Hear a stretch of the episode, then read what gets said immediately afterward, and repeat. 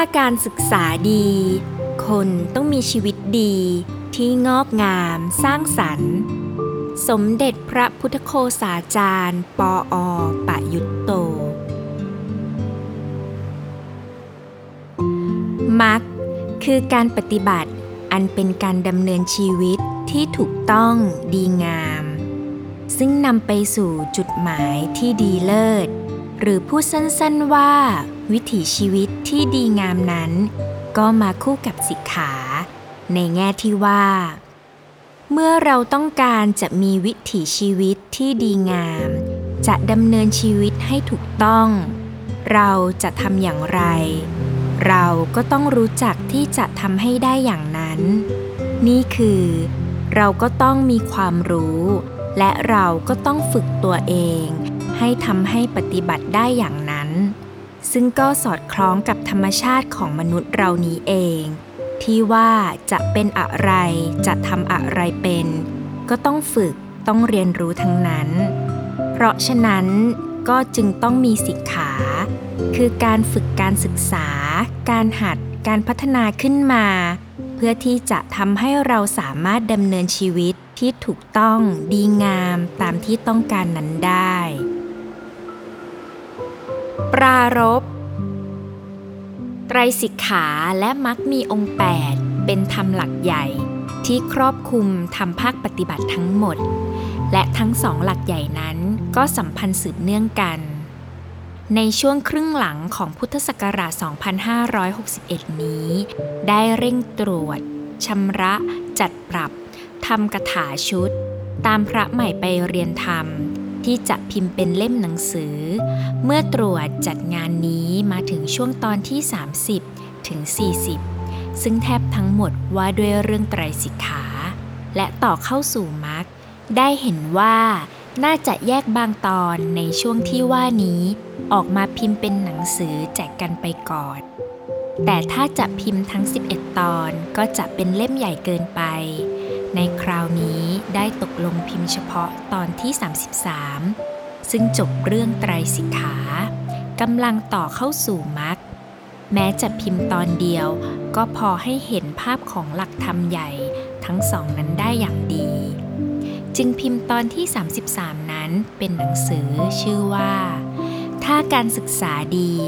คนต้องมีชีวิตดีที่งอกงามสร้างสรรค์เล่มนี้พร้อมทั้งนำตอนที่สามสิบสองที่ว่าด้วยสมาธิมาต่อท้ายเป็นภาคผนวดหนังสือธรรมเล่มนี้อ่านยากสักหน่อยแต่เป็นธรรมหลักใหญ่เป็นแกนเป็นเนื้อแท้ของพระพุทธศาสนาแสดงหลักการศึกษา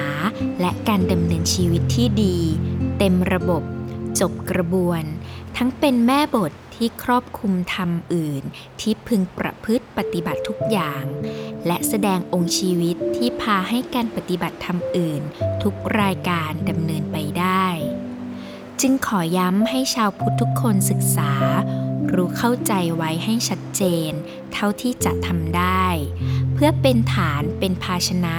ที่รองรับรวมบรรจุการปฏิบัติธรรมอย่างอื่นทั้งหมดทั้งปวงต่อไปขอให้ธรรมทานบุญกิริยานี้เป็นปัจจัยนำมาซึ่งความแผ่ไพศาลแห่งสัตยธรรมและความไพบูรย์แห่งประโยชน์สุขของมวลประชาสืบไปสมเด็จพระพุทธโฆษาจารย์ปอ.ปยุตโตสิบเก้าพฤศจิกายนพุทธศักราชสองพันห้าร้อยหกสิบเอ็ดถ้าการศึกษาดีคนต้องมีชีวิตดีที่งอกงามสร้างสรรค์การศึกษาพัฒนาคนมาได้แค่ไหนมรรคที่จะดำเนินชีวิตให้ดีงามก็ได้ตามอย่างนั้นบุจฉาจะถามเรื่องที่ต่อเนื่องจากวันก่อนโน้นที่เกี่ยวกับศีลที่ว่าศีลนี้ต้องมาก่อนเป็นศีลสมาธิปัญญาในหลักการปฏิบัติจริงๆของไตรสิกขาว่าศีลสมาธิปัญญาแต่เสร็จแล้วในเวลาไปในมรรคนี้ทำไมปัญญาขึ้นก่อน วิสัชนาอ๋อนั่นเป็นธรรมดาศีล นั้นอยู่ในไตรสิกขาในกระบวนการฝึกซึ่งเอามาจัดตั้งวางเป็นระบบ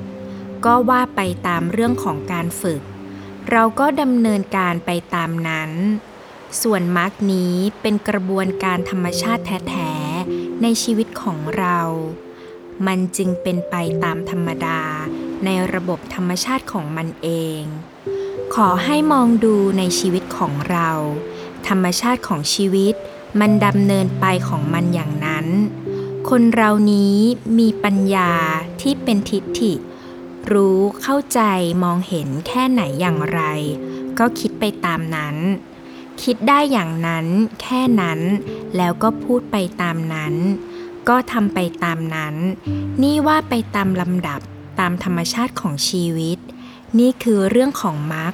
ทางดำเนินไปของชีวิตส่วนสิกขาการศึกษานี้เป็นเรื่องของการฝึกมันก็เป็นธรรมชาติ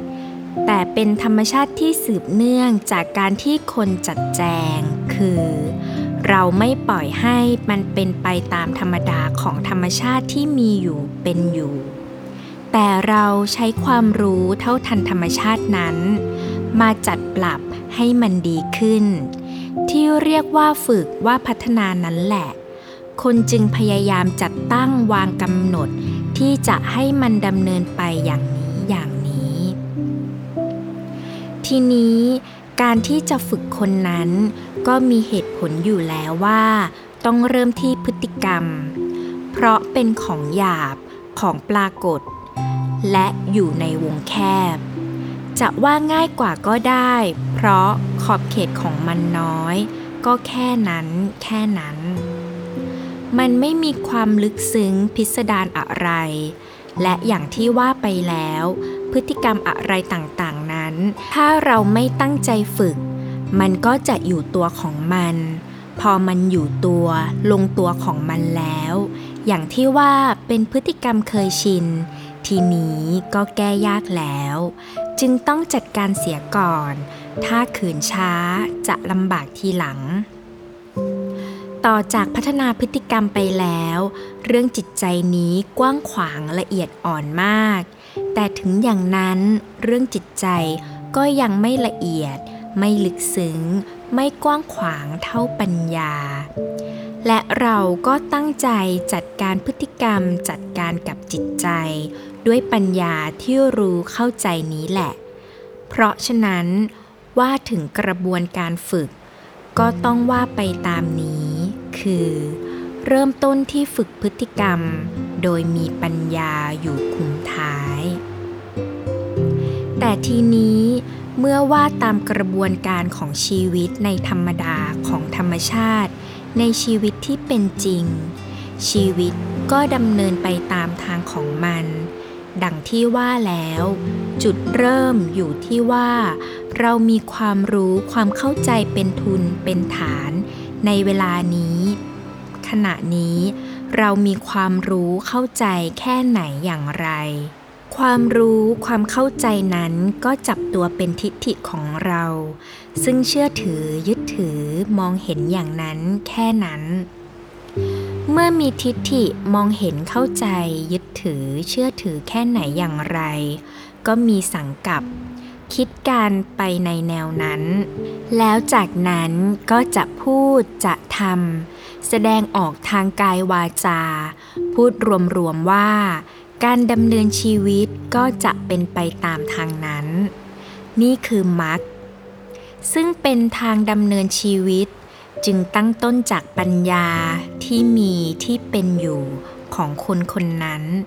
ในภาวะที่เป็นทิฏฐิคือความเห็นความเข้าใจความเชื่อถือซึ่งออกมาเป็นความคิดนี่คือเริ่มจากหมวดที่หนึ่งปัญญาแล้วจึงมาหมวดที่สองมีพฤติกรรมกายวาจาที่สนองความคิดนั้นแล้วทีนี้หมวดที่สามพวกสมาธิในด้านของจิตก็เป็นแรงขับเคลื่อนไม่ว่าจะพูดจะทำอะไรตัวพลังของจิตภาวะความเข้มแข็งของจิตคือ ความเพียรที่จะก้าวไปในการพูดการทำการนั้นๆสติที่ตื่นทันอยู่กับการนั้นเรื่องนั้นและสมาธิความมั่นแน่มุ่งแน่วก็จะมาเป็นแรงขับเคลื่อนเป็นสภาพจิตที่เอื้อต่อการที่จะทำจะพูดให้สำเร็จผลได้ดีแค่ไหนเพราะฉะนั้นฝ่ายมรรคนี้ว่าไปตามกระบวนการของชีวิตเมื่อสิกขาคือกระบวนการฝึกนั้นฝึกให้เป็นได้แค่ไหนก็มีมรรคที่เป็นการดำเนินของชีวิตไปตามทางที่เป็นมรรคนั้นนี่คือสิกขาเข้ามาในชีวิตของเราเกิดเป็นมรรคที่ชีวิตของเราดำเนินไปตามนั้นสิกขาฝึกศึกษาพัฒนามาได้แค่ไหนก็มีมรรคที่จะดำเนินชีวิตไปได้แค่อย่างนั้น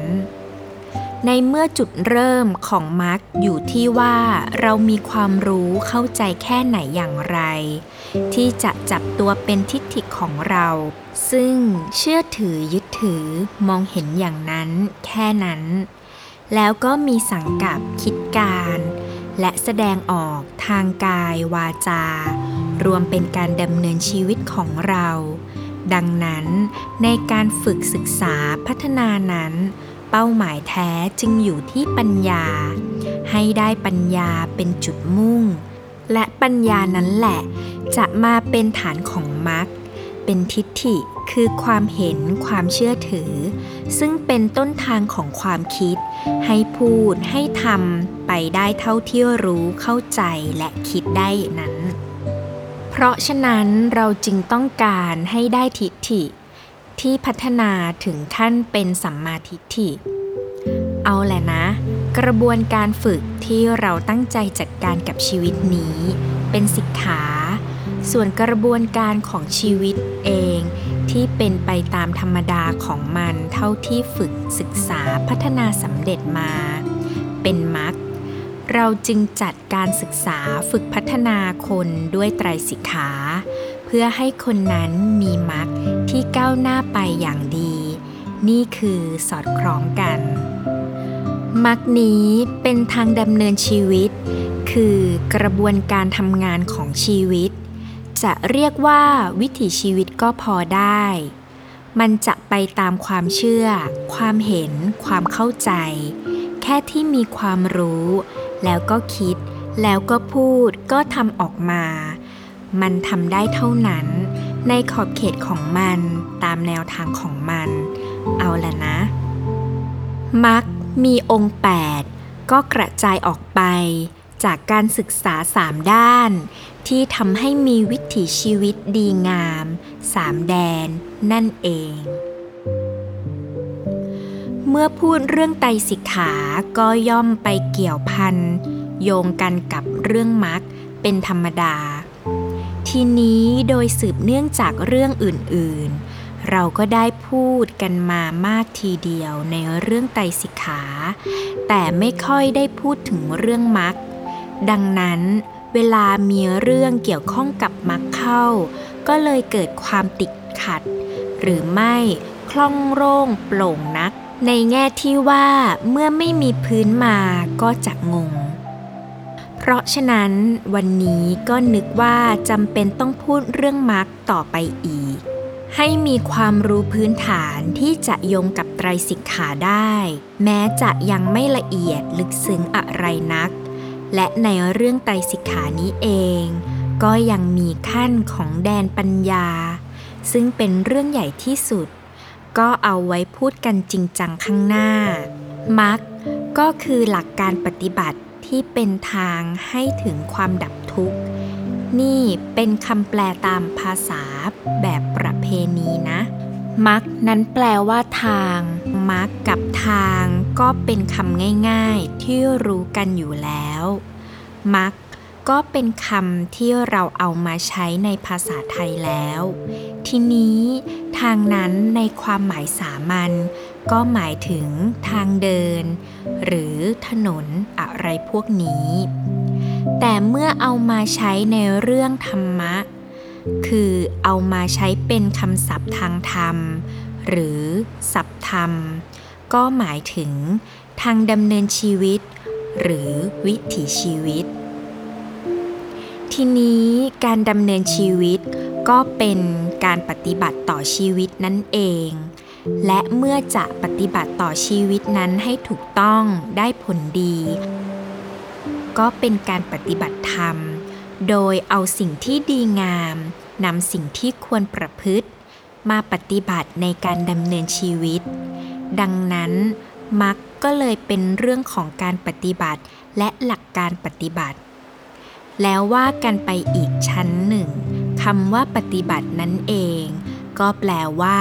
ดำเนินหรือเดินทางไปไปมามาปฏิบัติต่อชีวิตก็คือดำเนินชีวิตพูดไปพูดมาอย่างไรอย่างไรก็วนเวียนอยู่นี้และก็ได้ความอย่างนี้ไม่ออกไปไหนแต่ทีนี้ถ้าจะแปลให้ตรงและเต็มความมรรคที่แปลว่าทางก็คือการปฏิบัติซึ่งเป็นทางดำเนินชีวิตที่จะนำไปสู่จุดหมายของพระพุทธศาสนาได้แก่นิพพานซึ่งจะเรียกอย่างอื่นก็ได้เช่นว่าเป็นความหลุดพ้นเป็นสันติเป็นความสุขเป็นอิสรภาพก็แล้วแต่จะใช้ถ้อยคำแต่รวมความก็คือว่ามรรคนี้เป็นทางปฏิบัติในการดำเนินชีวิตที่จะให้ถึงจุดหมายนั้นแล้วที่ว่ามานี้ก็อย่างที่บอกขั้นต้นจะใช้อีกคำหนึ่งก็ได้ว่าวิถีชีวิตคำว่าวิถีก็แปลว่าทางตรงกับคำว่ามรรคและก็เป็นคำที่นิยมใช้ในภาษาไทยด้วยก็เป็นอันว่ามรรคคือทางดำเนินชีวิตหรือวิถีชีวิตแต่ก็ต้องระวังเอาเองด้วยว่าถ้อยคำเหล่านี้คนเอาไปใช้กันในความหมายที่ต่างคนต่างคิดต่างเข้าใจซึ่งไม่เหมือนกันเป็นเรื่องของปัญหาด้านภาษาซึ่งเราต้องรู้เท่าทันเองเมื่อจะศึกษาก็เป็นหน้าที่ของเราเองที่จะทำความเข้าใจให้ตรงตามความหมายของคำนั้นๆที่ใช้ในวงการนั้นๆหรือในกรณีนั้นๆทีนี้มรรคคือการปฏิบัติอันเป็นการดำเนินชีวิตที่ถูกต้องดีงามซึ่งนำไปสู่จุดหมายที่ดีเลิศหรือพูดสั้นๆว่าวิถีชีวิตที่ดีงามนั้นก็มาคู่กับสิกขาในแง่ที่ว่าเมื่อเราต้องการจะมีวิถีชีวิตที่ดีงามจะดำเนินชีวิตให้ถูกต้องเราจะทำอย่างไรเราก็ต้องรู้จักที่จะทำให้ได้อย่างนั้นนี่คือเราต้องมีความรู้และเราก็ต้องฝึกตัวเองให้ทำให้ปฏิบัติได้อย่างนั้นซึ่งก็สอดคล้องกับธรรมชาติของมนุษย์เรานี้เองที่ไม่ว่าจะทำอะไรจะทำอะไรเป็นก็ต้องฝึกต้องเรียนรู้ทั้งนั้นเพราะฉะนั้นก็จึงต้องมีสิกขาคือการฝึกการศึกษาการหัดการพัฒนาขึ้นมาเพื่อที่จะทำให้เราสามารถดำเนินชีวิตที่ถูกต้องดีงามตามที่ต้องการนั้นได้เพราะฉะนั้นสิกขากับมรรคนี้จึงต้องมาเข้าคู่ควบคู่กันไปด้วยกันสิกขาเป็นการฝึกการศึกษาเป็นการเรียนรู้ฝึกหัดพัฒนาตนเมื่อฝึกตัวเองไว้อย่างไรก็จะดำเนินชีวิตได้อย่างนั้นเพราะฉะนั้นสิกขาจึงมาทำให้เรานี้ได้มีมรรคคือการปฏิบัติซึ่งเป็นทางดำเนินชีวิตที่ถูกต้องนั้นสิกขากับมรรคก็ต่อเนื่องกันอย่างที่ว่านี้คือสิกขาเป็นการศึกษาฝึกฝนพัฒนาแล้วมรรคก็เป็นการดำเนินชีวิตได้อย่างที่ศึกษาฝึกฝนพัฒนาแล้วนั้นทีนี้สิกขาก็มีสามด้านคือฝึกหัดพัฒนาในด้านพฤติกรรมเรียกว่าศีลฝึกหัดพัฒนาในด้านจิตใจเรียกว่าสมาธิและฝึกหัดพัฒนาในด้านปัญญาเรียกตรงตัวว่าปัญญาท ทีนี้พอมาดำเนินชีวิตบอกแล้วว่าฝึกอย่างไรก็ได้อย่างนั้นเพราะฉะนั้นเมื่อฝึกด้วยสิกขาสามด้านนั้นก็ดำเนินชีวิตโดยมีพฤติกรรมมีจิตใจแล้วก็มีปัญญาที่ได้พัฒนาขึ้นมาให้ดำเนินไปได้ด้วยดีอย่างนั้นเพราะฉะนั้นโดยสิกขาไตรสิกขาการศึกษาสามทำให้มีศีลมีสมาธิมีปัญญาอย่างใดก็ได้มรรคคือการดำเนินชีวิตที่แยกออกไปเป็นสามมีศีลมีสมาธิมีปัญญาอย่างนั้นตรงกันดังที่บอกแล้วว่าฝึกอย่างไรก็ได้อย่างนั้นแล้วทีนี้มรรคที่ว่าแยกประเภทเป็นสามหมวดหรือสามด้านโดยสอดคล้องตรงกันกับสิกขาสามคือเป็นศีลสมาธิปัญญาอย่างนี้นั้นพระพุทธเจ้าทรงจำแนกย่อยออกไปอีกให้เห็นองค์ประกอบทั้งหลายได้ชัดขึ้นโดยทรงแยกย่อยออกไปจากสามหมวดกลายเป็นแปดข้อเรียกว่าองค์ประกอบของมรรคแปดอย่างหรือเรียกง่ายๆว่าองค์แปดของมรรคก็มาดูกันมรรคนี้นำโดยปัญญาแสดงออกมาทางศีลขับเคลื่อนด้วยสมาธิกอไก่หมวดปัญญา หนึ่ง. สัมมาทิฏฐิแปลว่าความเห็นชอบ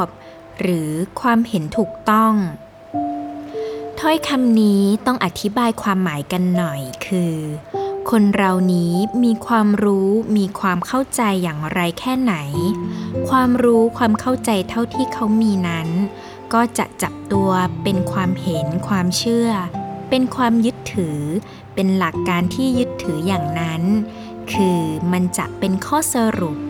หรือเป็นผลรวมแห่งความรู้ความเข้าใจของเขา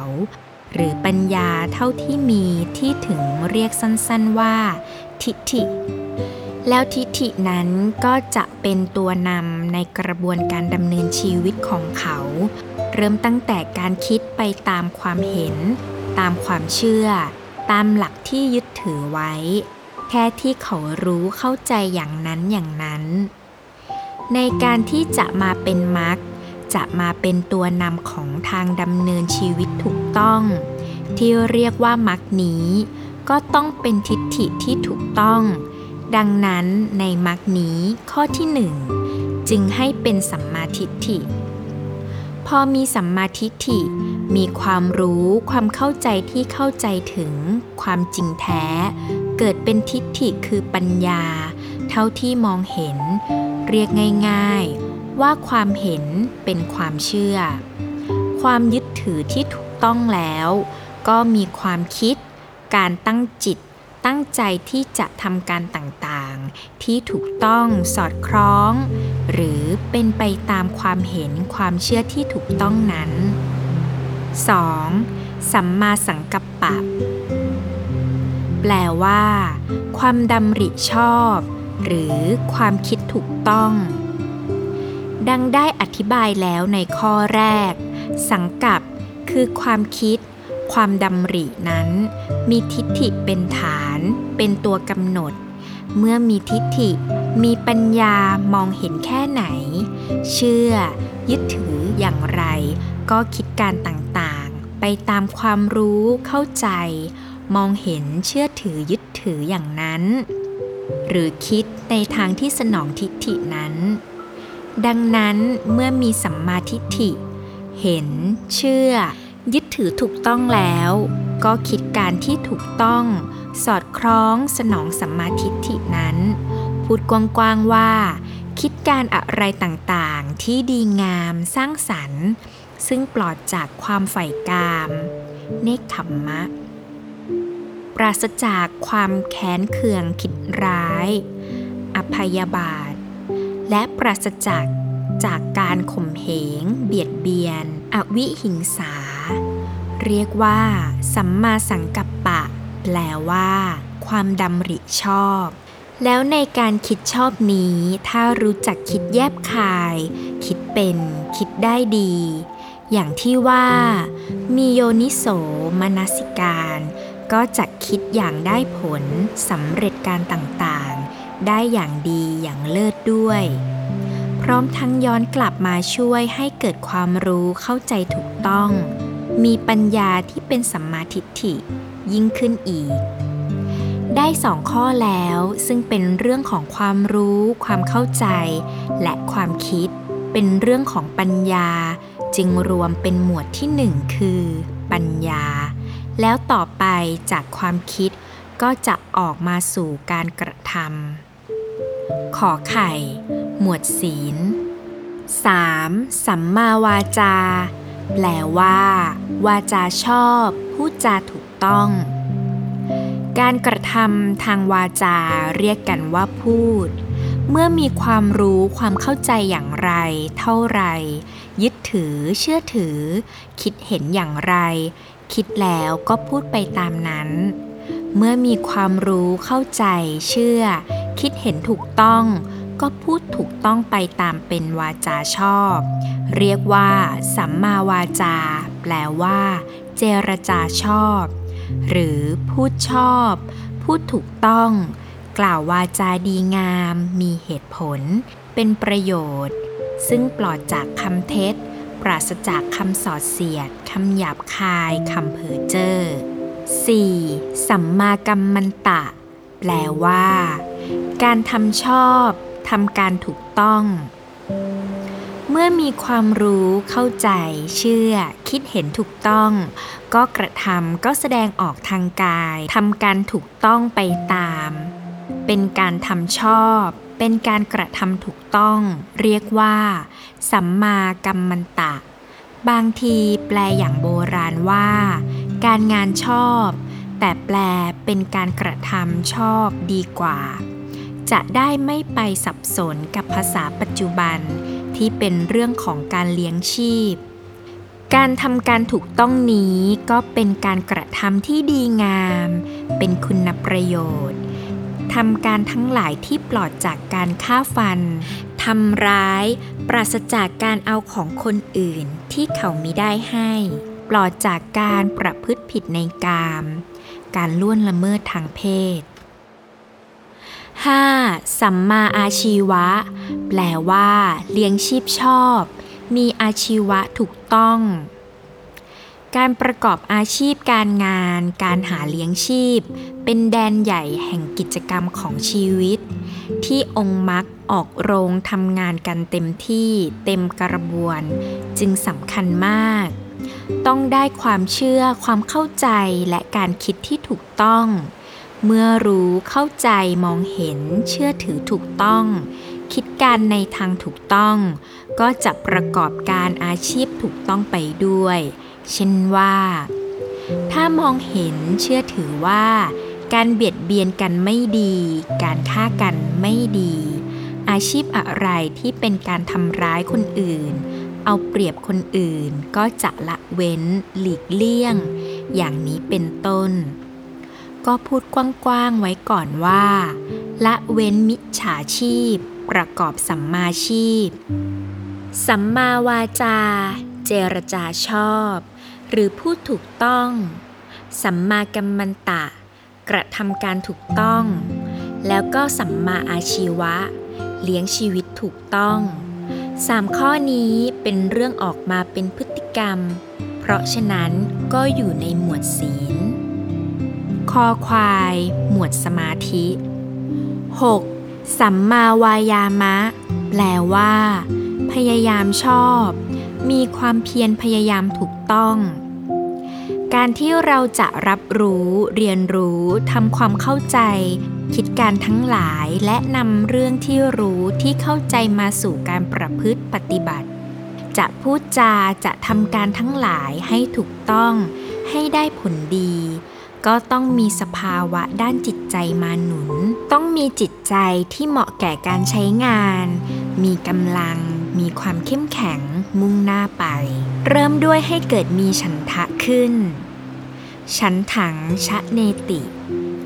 คือใจรักอยากทำแล้วก็พยายามเรียกว่ามีวายามะความพยายามคือเอาเรี่ยวแรงมาลงมือทำการมีวิริยะความเพียรความแกล้วกล้าเดินหน้าก้าวไปใจสู้ซึ่งจะนำให้ทำการนั้นได้ผลจนสำเร็จทั้งนี้โดยให้เป็นสัมมาวายามะคือเป็นความเพียรพยายามชอบอันถูกต้องในการระวังป้องกันอกุศลเรื่องเลวสิ่งร้ายที่ยังไม่เกิดมิให้เกิดขึ้นสังวร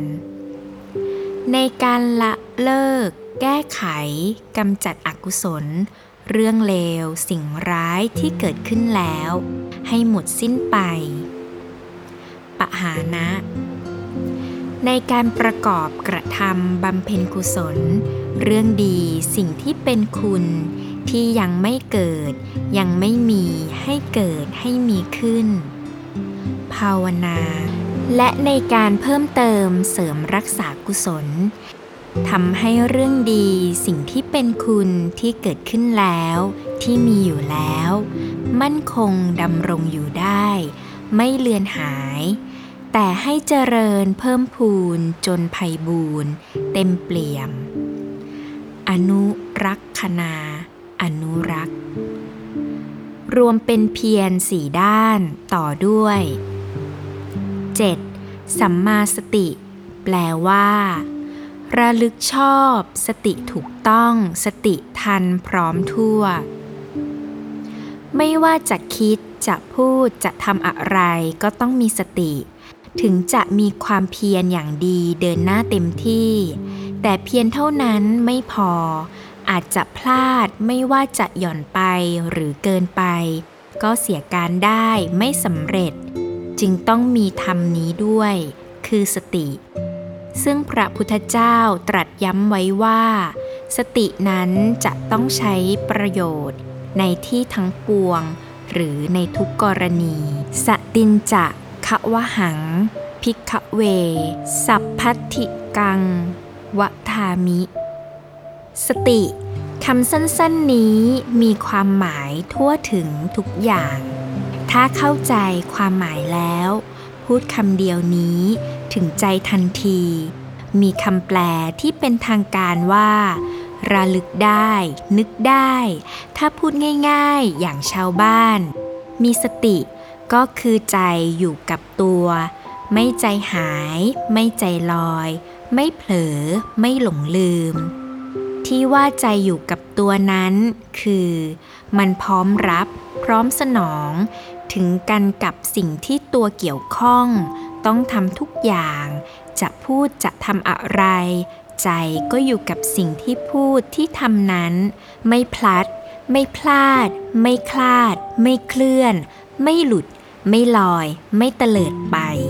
ที่แปลสติว่านึกได้ระลึกอยู่นั้นก็เป็นการตื่นตัวทันต่อความเป็นไปรอบตัวเฝ้าดูอยู่พร้อมรับพร้อมสนองมีอะไรเกี่ยวข้องจะจัดจะทำก็จับไว้กับใจดึงตรึงกำกับอยู่อะไรดีที่พึงต้องการก็เลือกรับจับเอาไว้อะไรร้ายไม่ดีก็กันออกไปทำหน้าที่เหมือนนายประตูหรือผู้เฝ้ายามตรวจตราคนที่ผ่านจะหยุดจะยั้งจะสำรวจตรวจนับจับค้นจะปล่อยให้ไปหรือไม่และเหมือนเจ้าหน้าที่ผู้ตรวจสอบเช่นดูว่าขณะนี้มีความเพียรแรงเกินไปชักจะร้อนรนให้เสริมสมาธิใจสงบมั่นคงขึ้นมาดุลให้พอดีไปอย่างเรียบแนวเวลานี้ศรัทธาแรงไปโดยไม่รู้เข้าใจเหตุผลจะกลายเป็นงมงายให้เสริมความรู้ใช้ปัญญาให้มากขึ้นอะไรขาดอะไรเกินจัดปรับให้ครบถ้วนลงตัวให้ถึงกันทันทั่วรอบคอบ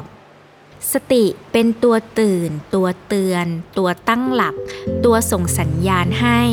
เช่นว่าในกรณีนี้สถานการณ์นี้ให้ดึงธรรมนำคุณสมบัตินั้นๆเข้ามาทำงานให้ตรงเรื่องเหมาะโอกาสที่จะได้ผลดีดังนี้เป็นต้นและจัดปรับให้ได้ที่ให้พอดีกับกรณีทั้งนี้พึงเข้าใจว่าสติจะพ่วงเอาสัมปชัญญะคือความตระหนักรู้มาทำงานไปด้วยกันหน้าที่หลักของสตินี้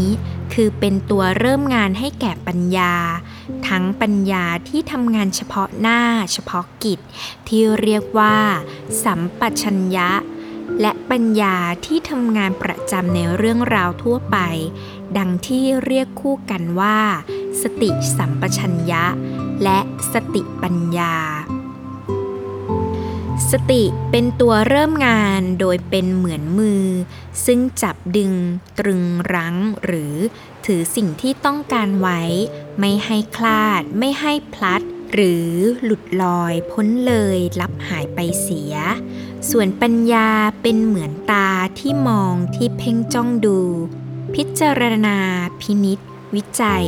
สิ่งนั้นให้รู้เห็นเข้าใจไปจนแจ่มแจ้งชัดเจนสติชอบเป็นสัมมาสติคือสติที่ตื่นพร้อมทันต่อความเป็นไปทั่วทุกด้านอันจะให้ปัญญาทำงานอย่างดีรู้เท่าทันถึงความจริงซึ่งตรัสแสดงไว้ว่าเป็นสติปัฏฐานคือ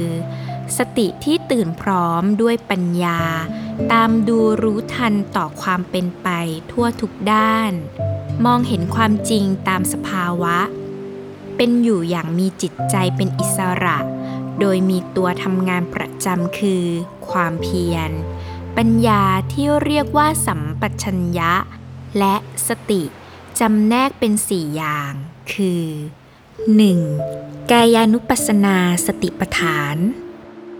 สติตื่นอยู่พร้อมด้วยปัญญาตามดูรู้ทันกาย สอง. เวทนานุปัสสนาสติปัฏฐานสติตื่นอยู่พร้อมด้วยปัญญา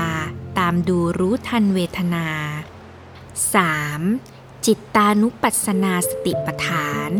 สติตื่นอยู่พร้อมด้วยปัญญาตามดูรู้ทันภาวะจิตสี่ธรรมานุปัสสนาสติปัฏฐานสติตื่นอยู่พร้อมด้วยปัญญาตามดูรู้ทันธรรมเช่นว่าในใจมีนิวรณ์ไหมมีโพชฌงค์ไหมขันธ์ห้าอายตนะพร้อมทั้งการเกิดการละสังโยชน์โดยอาศัยอายตนะหกคู่และอริยสัจสี่คืออะไรอย่างไร แปด. สัมมาสมาธิแปลว่าจิตตั้งมั่นชอบสมาธิถูกต้องได้ที่สมาธิถูกต้องเต็มความหมายสมาธิพูดภาษาทางการว่าภาวะที่จิตมีอารมณ์หนึ่งเดียวเอกคัตตาได้แก่ตั้งจิตไว้สนิทแน่วในอารมณ์นั้นพูดอย่างง่ายว่าคือภาวะจิตตั้งมั่นมุ่งแน่วอยู่ตัวได้ที่เป็นประธานเป็นที่ตั้งที่รวมที่รองรับกุศลธรรมทั้งหลายจนเรียกชื่อเป็นตัวแทนของการฝึกฝนพัฒนาด้านจิตใจเรื่องสมาธินี้ได้อธิบายมามากแล้วข้างต้นจึงพูดที่นี่เพียงเท่านี้จิตที่เป็นสมาธิเป็นกัมมนีพร้อมเต็มที่ที่จะใช้ทำงานเฉพาะอย่างยิ่งเอื้อให้ปัญญารู้เข้าใจมองเห็นชัดเจน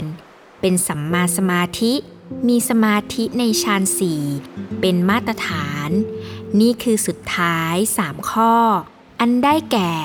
สัมมาวายามะสัมมาสติและสัมมาสมาธินี้เป็นองค์งานด้านจิตใจจัดเป็นหมวดสมาธิเป็นอันครบองค์แปดของมรรคซึ่งจัดแยกเป็นสามหมวดดังที่ว่าแล้วก็ซอยออกไปให้เห็นว่าโดยการชี้นำของปัญญาออกมาทางศีล ด้วยเรี่ยวแรงกำลังงานของชุดสมาธินั้นในแต่ละด้านมีอะไรเป็นตัวประกอบสำคัญในการปฏิบัติธรรมหรือดำเนินชีวิตที่ดีนั้นมองมรรคดูองค์รวมของวิถีชีวิตขอย้ำอีกครั้งหนึ่งว่าสิกขาเป็นการฝึกการศึกษาที่จะให้คนมีการดำเนินชีวิตหรือวิถีชีวิตที่เป็นมรรคดังนั้นในแง่ของสิกขาคือการฝึกก็จะมีรายการข้อปฏิบัติเป็นข้อแยกข้อย่อยมีรายละเอียดที่จะต้องปฏิบัติหรือรักษามากมายเพื่อจะได้มีวิถีชีวิตที่เป็นมรรคแล้วแต่ว่าจะไปอยู่ในสภาพชีวิตอย่างไรเช่นในขั้นศีลถ้าเป็นภิกษุก็มีปาติโมกขสังวรศีลที่มีสิกขาบทสองร้อยยี่สิบเจ็ดแล้วยังมีสิกขาบทนอกปาติโมกข์อีกหลายร้อยหรือเป็นพันของภิกษุณีมีสิกขาบทในปาติโมกข์สามร้อยสิบเอ็ด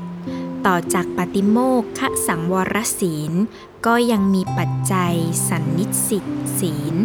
ศีลที่เกี่ยวกับปัจจัยสี่ถ้าเป็นคฤหัสถ์ก็มีสิกขาบทห้าที่รักษาให้เป็นศีลห้ารวมแล้วไม่ว่าจะมีรายละเอียดวิจิตรพิสดารมีเรื่องเยอะแยะอย่างไรก็ประพฤติปฏิบัติศีลในสิกขานั้นให้เป็นศีลในมรรคพอถึงศีลที่ว่าเป็นมรรคก็ไม่ใช่เป็นการแยกดูรายละเอียดในการฝึกแต่ดูผลการฝึกที่ออกมาในการดำเนินชีวิตที่นับว่าเป็นองค์ประกอบของวิถีชีวิตที่ดีงามซึ่งเป็นผลของการฝึกการศึกษานั้นยกตัวอย่างเช่นศีลในมรรคจะเห็นว่าไม่ได้แยกเป็นศีลนั้นศีลนี้ไม่แจกแจงเป็นการปฏิบัติที่มีรายการรายละเอียดและการฝึกอย่างนี้อย่างนี้นั้นเป็นเรื่องของสิกขาแต่ในมรรคนี้ดูผลรวมจึงแยกศีลเป็นแค่ด้านกายวาจาและอาชีวะคือเป็นเรื่องในขั้นของการดำเนินชีวิต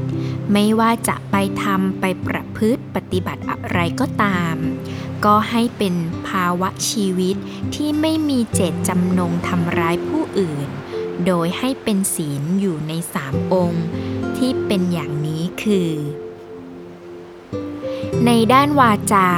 จะพูดอะไรก็พูดไปแต่อย่าให้เป็นวาจาเท็จแต่ให้เป็นคำพูดที่ปลอดวาจาเท็จปลอดคำหยาบคายปลอดคำสอดเสียดปลอดคำเพ้อเจ้อเมื่อเว้นปราศจากปลอดวาจาไม่ถูกต้องพวกนี้แล้วจะพูดอะไรก็พูดไปไม่ต้องพรรณนารายละเอียดอย่างในการฝึกของสิกขาเป็นอันว่าสัมมาวาจาปราศจากคำพูดผิดร้ายที่ว่านี้นี่คือวาจาที่ใช้ได้ในด้านกายในการแสดงออกทางกายจะทำอะไรก็ทำแต่ขอให้ปราศจากการละเมิดเบียดเบียนทำร้ายชีวิตร่างกายของผู้อื่นปราศจากการล่วงละเมิดทรัพย์สินของผู้อื่นปราศจากการประพฤติผิดในกามเป็นอันว่าใช้ได้ในด้านอาชีพก็เหมือนกันก็อย่าให้เป็นอาชีพที่เสียหายซึ่งก็จะโยงมาหาวาจาและกัมมันตะนั่นแหละคุณก็ประกอบอาชีพสุจริตไปสิ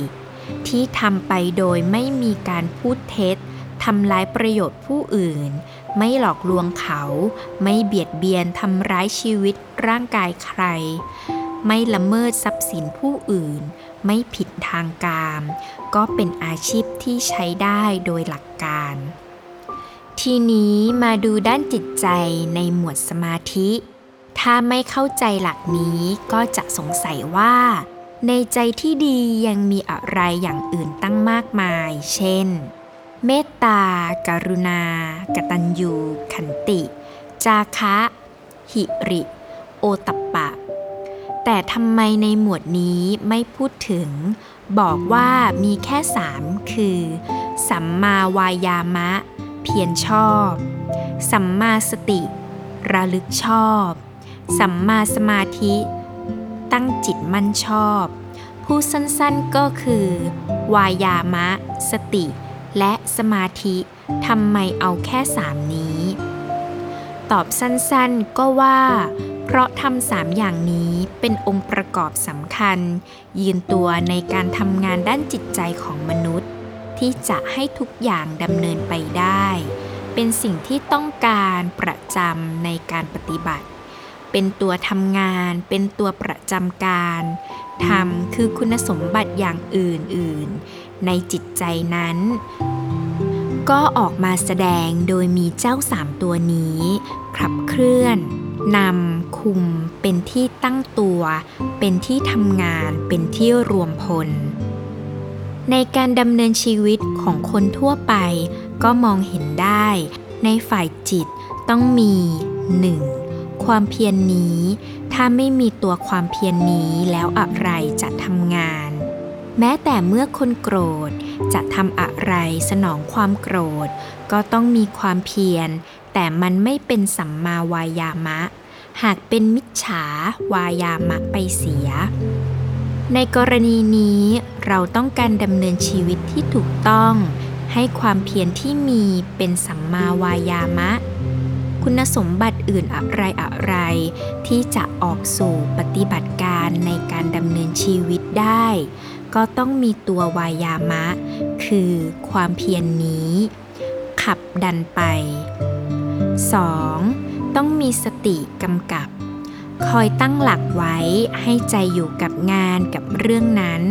ไม่ว่าจะฝึกศึกษาอะไรจะทำการใดๆก็ต้องมีสติทั้งนั้นแต่ถ้าด้านปัญญาพร่องมีทิฏฐิมีสังกัปที่มิจฉาสติซึ่งเป็นกุศลเป็นคุณเกื้อหนุนชีวิต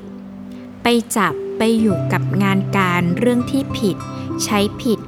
ก็กลายเป็นมิจฉาสติไปปัญญาที่เป็นสัมมาทิฏฐิรู้บอกไว้อันไหนเป็นคุณอันไหนเป็นโทษตัวดีตัวร้ายสติองคารักษ์เฝ้ายามพอเจ้าพวกโทสะโลภะริษยาขี้เกียจขี้โกรธจะมาสติก็ห้ามไว้กันออกไปให้พวกเมตตาจาคะสัจจะขันติเข้ามาไม่ให้ถลายออกนอกทางพร้อมกันนั้นก็ต้องมีสามคือสมาธิเป็นฐานรองรับเป็นที่ตั้งที่ทำงานดังว่าแล้วคุณสมบัติอื่นทั้งหลายจึงจะตั้งอยู่ได้ทำงานได้เจริญงอกงามได้มิฉะนั้นก็จะพากันหล่นระเนระนาดหายไปหมดแต่ก็ต้องให้มั่นแน่มุ่งแน่วในเรื่องในงานที่ถูกต้องไม่เป็นมิจฉาสมาธิครบแล้วสามตัวนี้ในฝ่ายจิตคือมีสัมมาวายามะสัมมาสติสัมมาสมาธิเป็นองค์ประกอบในการทำงานที่จะให้การดำเนินชีวิตที่ดีงามนี้เป็นไปได้เวลาพูดถึงผู้ปฏิบัติกรรมฐานก็จะเห็นว่าเจ้าสามตัวนี้เด่นขึ้นมาเลยอย่างจะไปปฏิบัติวิปัสสนาจะบำเพ็ญสติปัฏฐานสี่ก็ต้องมีอาตาปีสัมปชาโนสติมาอาตาปีก็เพียรพยายามนี้อยู่ในสัมมาวายามะสัมปชาโนมีสัมปชัญญะอันนี้เป็นเรื่องของวิปัสสนาจึงต้องมีปัญญาเข้ามาแล้วก็สติมามีสติและพร้อมกันนี้สมาธิถึงจะไม่ใช่ตัวแกนงานในวิปัสสนาก็ต้องมีเป็นฐานรองอยู่ถ้าจิตไม่มีสมาธิบ้างเลยปัญญาก็ทำงานไม่ได้ผลเพราะจิตไม่เป็นกัมมนีไม่เหมาะกับการใช้งานอย่างที่เคยพูดไปแล้วในการปฏิบัติวิปัสสนาอย่างสติปัฏฐานสมาธิไม่ใช่ตัวเด่นไม่ได้ต้องการสมาธิลึกซึ้งนักกลับเป็นว่าสติเป็นตัวเด่นแต่ก็ต้องมีสมาธิอยู่บ้างโดยที่ว่าท่านมักอธิบายกระบวนการปฏิบัติกันยืดยาวบอกว่าก่อนจะเริ่มปฏิบัติวิปัสสนา จะไปเจริญสมาธิก่อนซึ่งมักจะว่ากันถึงขั้นให้ได้ฌานสี่แล้วจึงเริ่มวิปัสสนานี่คือมีสมาธิที่ได้เต็มที่อยู่ก่อนแล้วแต่พอถึงตัววิปัสสนาก็ไม่ต้องพูดถึงสมาธิที่มีเป็นฐานอยู่ก่อนแล้วนั้นอีก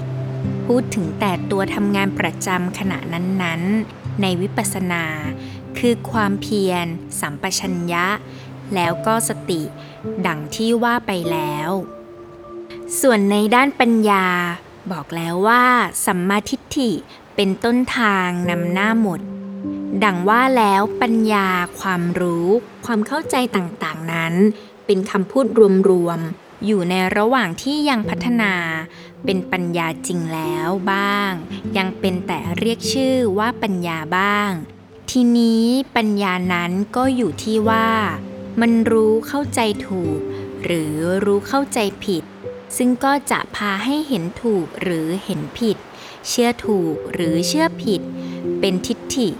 ความยึดถือหลักการที่ถูกหรือผิดแล้วมันก็เป็นจุดตั้งต้น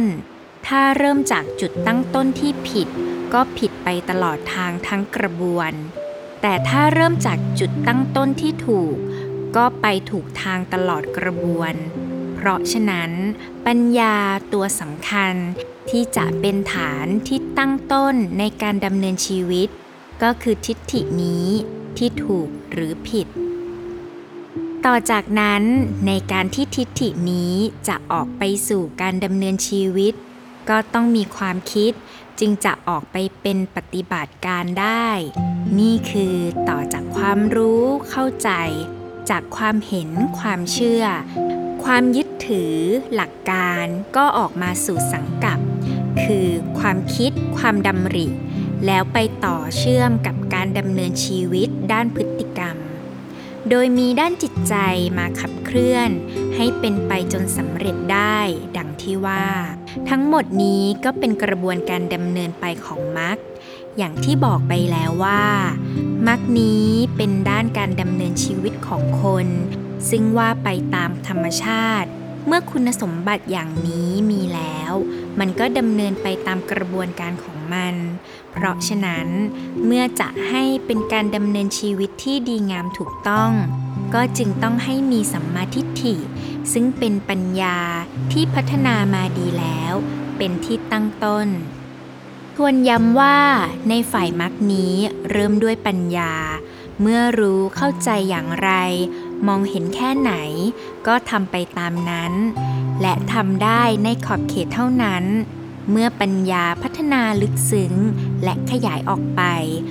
ก็เปิดกว้างขยายไกลมีความเชื่อคิดเห็นเข้าใจแค่ไหนก็จะดำเนินชีวิตไปได้ตามนั้นส่วนในฝ่ายสิกขานั้นเพราะเป็นการฝึกด้วยความตั้งใจจะพัฒนาชีวิตก็เริ่มด้วยส่วนที่หยาบจับง่ายเป็นพวกเครื่องมือก่อนก็เอาศีลนำได้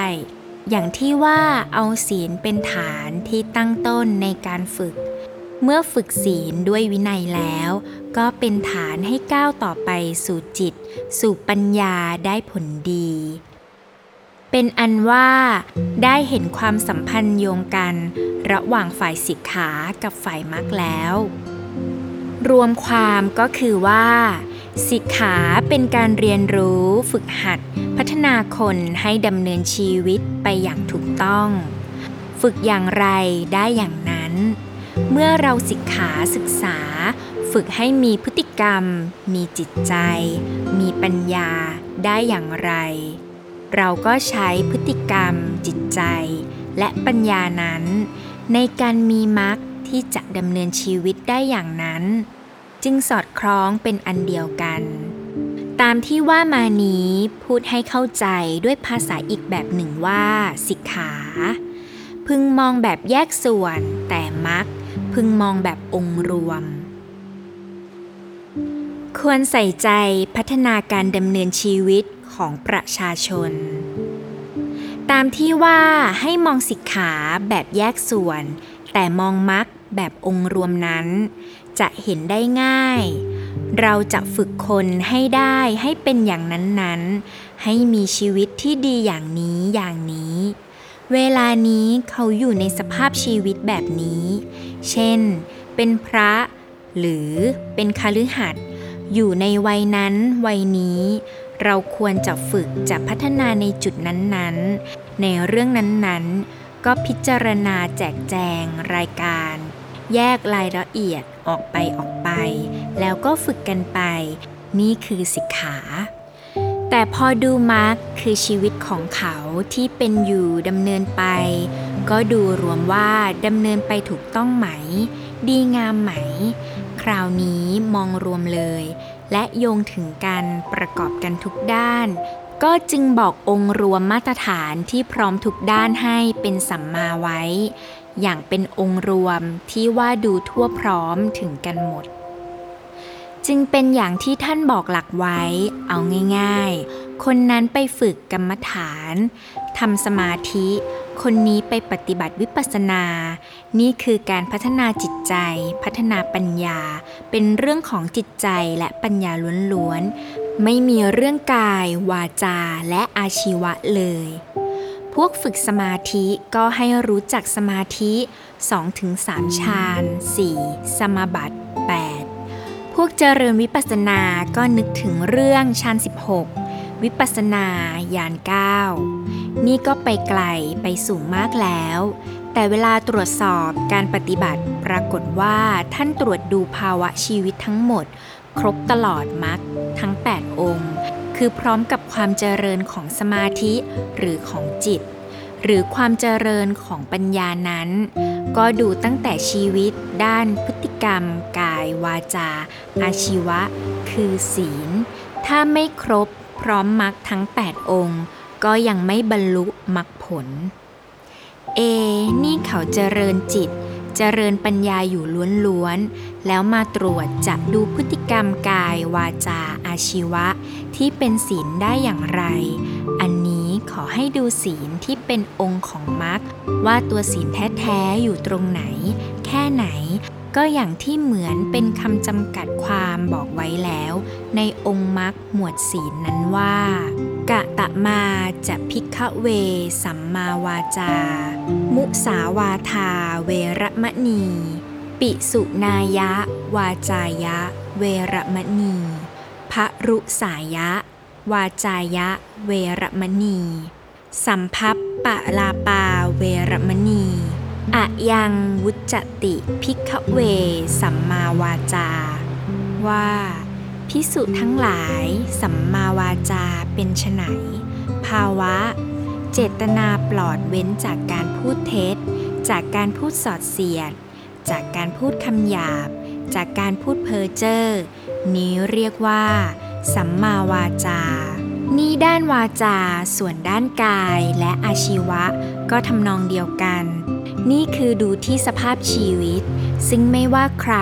ถึงจะอยู่เฉยๆกับใจของตัวก็ตรวจสอบได้เป็นอันว่าดูให้ครบองค์แปดของมรรคทีนี้หันไปดูคนทั่วๆไปอย่างชาวบ้านตั้งแต่ชาวไร่ชาวนาข้าราชการซึ่งดำเนินเดินมรรคเด่นชัดในด้านกายวาจาอาชีวะก็ดูกันที่ด้านศีลเด่นออกมาส่วนด้านจิตใจด้านปัญญาคราวนี้ไม่พูดถึงสมาบัติไม่พูดถึงวิปัสสนาญาณอะไรอะไรกันล่ะแต่ถามว่าด้านจิตด้านปัญญาไม่ต้องมีหรือก็ไม่ใช่ต้องมีแน่ต้องดูต้องตรวจสอบด้วยแน่นอนนี่ก็ชัดอยู่แล้วถึงจะอยู่ในนาหรืออยู่ในครัวด้านจิตใจก็ต้องดูความเพียรดูสติดูสมาธิด้านปัญญาก็ต้องให้มีสัมมาทิฏฐิมีสัมมาสังกัปปะแค่นี้ก็ครบองค์มรรคแล้วใช่ไหมทีนี้พวกชาวบ้านประชาชนทั่วไปที่ว่าอยู่กันเด่นออกมาด้านศีลนั้นองค์มรรคระดับศีลที่พูดถึงเมื่อกี้ก็มีเป็นมาตรฐานอยู่เช่นที่ว่ามีสภาพชีวิตมีเจตนาที่ปลอดจากการที่จะฆ่าฟันทำร้ายปลอดจากการพูดเท็จประกอบสัมมาชีพอันนี้อยู่ในมรรค เป็นองค์มรรคเป็นพื้นฐานอยู่ทีนี้จากสภาพชีวิตที่มีศีลพื้นฐานอย่างนั้นแล้วออกมาดูการดำเนินชีวิตดูความเป็นอยู่ในระดับศีลว่าเป็นอย่างไรทีนี้ก็มากมายยิ่งกว่าด้านไหนๆตั้งแต่เริ่มแรกก็มีการรักษาศีลห้าเป็นหลักประกันพื้นฐานของสังคมไม่ให้คนเบียดเบียนกันแต่ไม่แค่นั้นยังขยายออกไปอีกเช่นในหลักธรรมจริยาสิบคราวนี้ไม่ใช่แค่เว้นนั่นเว้นนี่ไม่ใช่แค่ปลอดปราดอย่างในศีลห้าหรือที่เป็นภาวะพื้นฐานในองค์มรรคเท่านั้นคราวนี้ขยายต่อออกไปว่าปลอดเว้นอะไรแล้วทำอะไรด้วยอย่างในองค์มรรคข้อสามและศีลห้าข้อหนึ่งเอาแค่ว่าเว้นปาณาติบาตไม่ทำลายชีวิตแต่ในธรรมจริยาบอกว่าละปาณาติบาตเว้นจากการตัดรอนชีวิตวางทันทะวางสัตรามีความละอายใจกอบปรุนด้วยเมตตาใฝ่ใจช่วยเหลือเกื้อกูลแก่ปวงสัตว์โลกในองค์มรรคข้อสามเอาแค่ภาวะเจตนาปลอดเว้นจากการพูดเท็จจากการพูดสอดเสียดจากการพูดคำหยาบจากการพูดเพ้อเจ้อแต่ในธรรมจริยาขยายแต่ละข้อแต่ละข้อออกไปเช่นว่าเว้นจากวาจาสอดเสียดไม่เป็นคนที่ฟังความข้างนี้แล้วเอาไปบอกข้างโน้นเพื่อทำลายคนฝ่ายนี้หรือฟังความข้างโน้นแล้วเอามาบอกข้างนี้เพื่อทำลายฝ่ายโน้นเป็นผู้สมานคนที่แตกร้าวกันส่งเสริมคนที่สมัครสมานกันชอบสามัคคียินดีในสามัคคีพอใจในความสามัคคีชอบกล่าวถ้อยคำที่ทำให้คนสามัคคีเว้นจากการพูดเพ้อเจ้อพูดถูกการพูดความจริงพูดเป็นอัตถะพูดเป็นธรรมพูดเป็นวินัยกล่าววาจาเป็นหลักฐานมีที่อ้างอิงมีกำหนดขอบเขตประกอบด้วยประโยชน์โดยการอันควรในหลักบุญกิริยาวัตถุสิบซึ่งรวมการทำบุญทำความดีบำเพ็ญประโยชน์ไว้พร้อมทั้งด้านศีลด้านจิตและด้านปัญญาก็บอกไว้ว่าด้านศีลที่นั่นมีสามข้อคือ หนึ่ง. ศีลไมยทำดีด้วยการรักษาศีล สอง. อปจายานไมยทำดีด้วยการแสดงความเคารพนับถือเอื้อเฟื้อให้เกียรติกัน สาม. ไวยาวัจจไมยทำดีด้วยการขวนขวายช่วยเหลือรับใช้ทีนี้คนหนุ่มสาวในชุมชนมีตัวอย่างว่าหนุ่มมัคคะกับเพื่อนรวมเป็นสามสิบสามคนอยู่ในหมู่บ้านมัจจลคามนอกจากตัวเองมีศีลห้าไม่เบียดเบียนไม่ทำความเดือดร้อนแก่ใครแล้วก็พากันออกมาทำบุญบำเพ็ญประโยชน์โดยดูแลความสะอาดเรียบร้อยในชุมชนทำถนนของหมู่บ้านทำทางเชื่อมหมู่บ้านขุดบ่อน้ำสร้างสะพานสร้างศาลาที่พักคนเดินทางพวกสตรีก็ปลูกสวนดอกไม้เป็นต้นทำถิ่นให้อยู่ดีเป็นรมณีนี่ก็ด้านศีลขยายออกไปเรื่องหนุ่มมัคคะกับพวกนี้ในเมืองไทยสมัยก่อนนิยมให้พระเทศแก่ชาวบ้านอาจจะถึงกับเป็นประเพณีเทศเรื่องวัดบทเจ็ดของพระอินทร์มาในคัมภีร์ต่างๆราวหกคัมภีร์ความประพฤติหรือพฤติกรรมในการสร้างสรรค์ทำประโยชน์แก่ชุมชนอย่างพวกมัคคมานพนี้ก็อยู่ในหลักที่เรียกว่าสังคหวัตถุสี่ที่พระพุทธเจ้าตรัสไว้บ่อยโดยย้ำให้คนที่เป็นผู้นำชุมชนเป็นหัวหน้าชุมชนแม้ถึงพระเจ้าแผ่นดินพึงปฏิบัติเป็นหลักประจำตัวย้ำพิเศษสำหรับพระราชาและสำหรับการที่จะเป็นพระพุทธเจ้าสังคหวัตถุแปลว่าหลักการสงเคราะห์ถ้าแปลตามศัพท์ก็คือหลักการรวมคนสังคหวัตถุสี่คือ หนึ่ง. ทาน การให้แจกจ่ายแบ่งปันเอื้อเฟื้อเผื่อแผ่จัดสรรให้มีกินมีใช้ทั่วถึงกัน สอง. ปิยวาจาพูดจาน่ารักพูดด้วยใจปรารถนาดีมีวาจาน่าชื่นใจชวนให้อยากทำอยากปฏิบัติการนั้นๆหรือชวนใจให้ร่วมมือให้มาพบปะพูดจาใช้ปัญญาร่วมกันคิดการแก้ปัญหาปรึกษาหารือที่จะทำการมีอะไรก็มาพูดจากันคือใช้วิธีการแห่งปัญญา สาม. อัตถจริยาบำเพ็ญประโยชน์ทำประโยชน์ให้ช่วยด้วยแรงงานหรือกำลังความรู้ความสามารถดำเนินกิจการเพื่อประโยชน์แก่คนแก่ชุมชนแก่ประชาชน สี่. สมานตตามีตนเสมอสมานเสมอกันในธรรมและสมานกันโดยธรรมทั้งเข้าถึงกันและรวมการธรรมแยกเป็นสมานอัตตาคือมีตัวเสมอกันเท่ากันและเข้ากันเสมอภาคและสมานกันสมานกิจคือร่วมงานร่วมการทำเสมอกันตามกำลังและทำเข้ากันสมานสุขทุกข์คือร่วมสุขร่วมทุกข์กันพระพุทธเจ้าตรัสย้ำความสำคัญของสังคหวัตถุสี่นี้ไว้ปิดท้ายหลักธรรมสำหรับคฤหัสถ์บรรดาประชาชนมวลคนชาวบ้านว่าท่านหนึ่งปิยวาจาหนึ่งอัตถจริยาหนึ่งความเสมอสมานกันในธรรมทั้งหลายให้ถูกครวนในแต่ละกรณีสมานตตาหนึ่งทำสี่อย่างนี้เป็นเครื่องสงเคราะห์คนสังคหะในโลกเป็นเหมือนลิ่มสลักเพลารถที่กำลังแล่นไปถ้าสังคหะเหล่านี้ไม่มีถึงเป็นมารดาปิดาก็จะไม่ได้ความนับถือหรือบูชาเพราะเขาเป็นบุตรแต่เพราะเหล่าบัณฑิตชนเหลียวแลสังคหะธรรมเหล่านี้จึงถึงความเป็นผู้มีคุณความดียิ่งใหญ่และเป็นผู้ที่ชนทั้งหลายจะพึงสรรเสริญสำหรับหัวหน้าหรือผู้นำสูงสุดคือพระราชา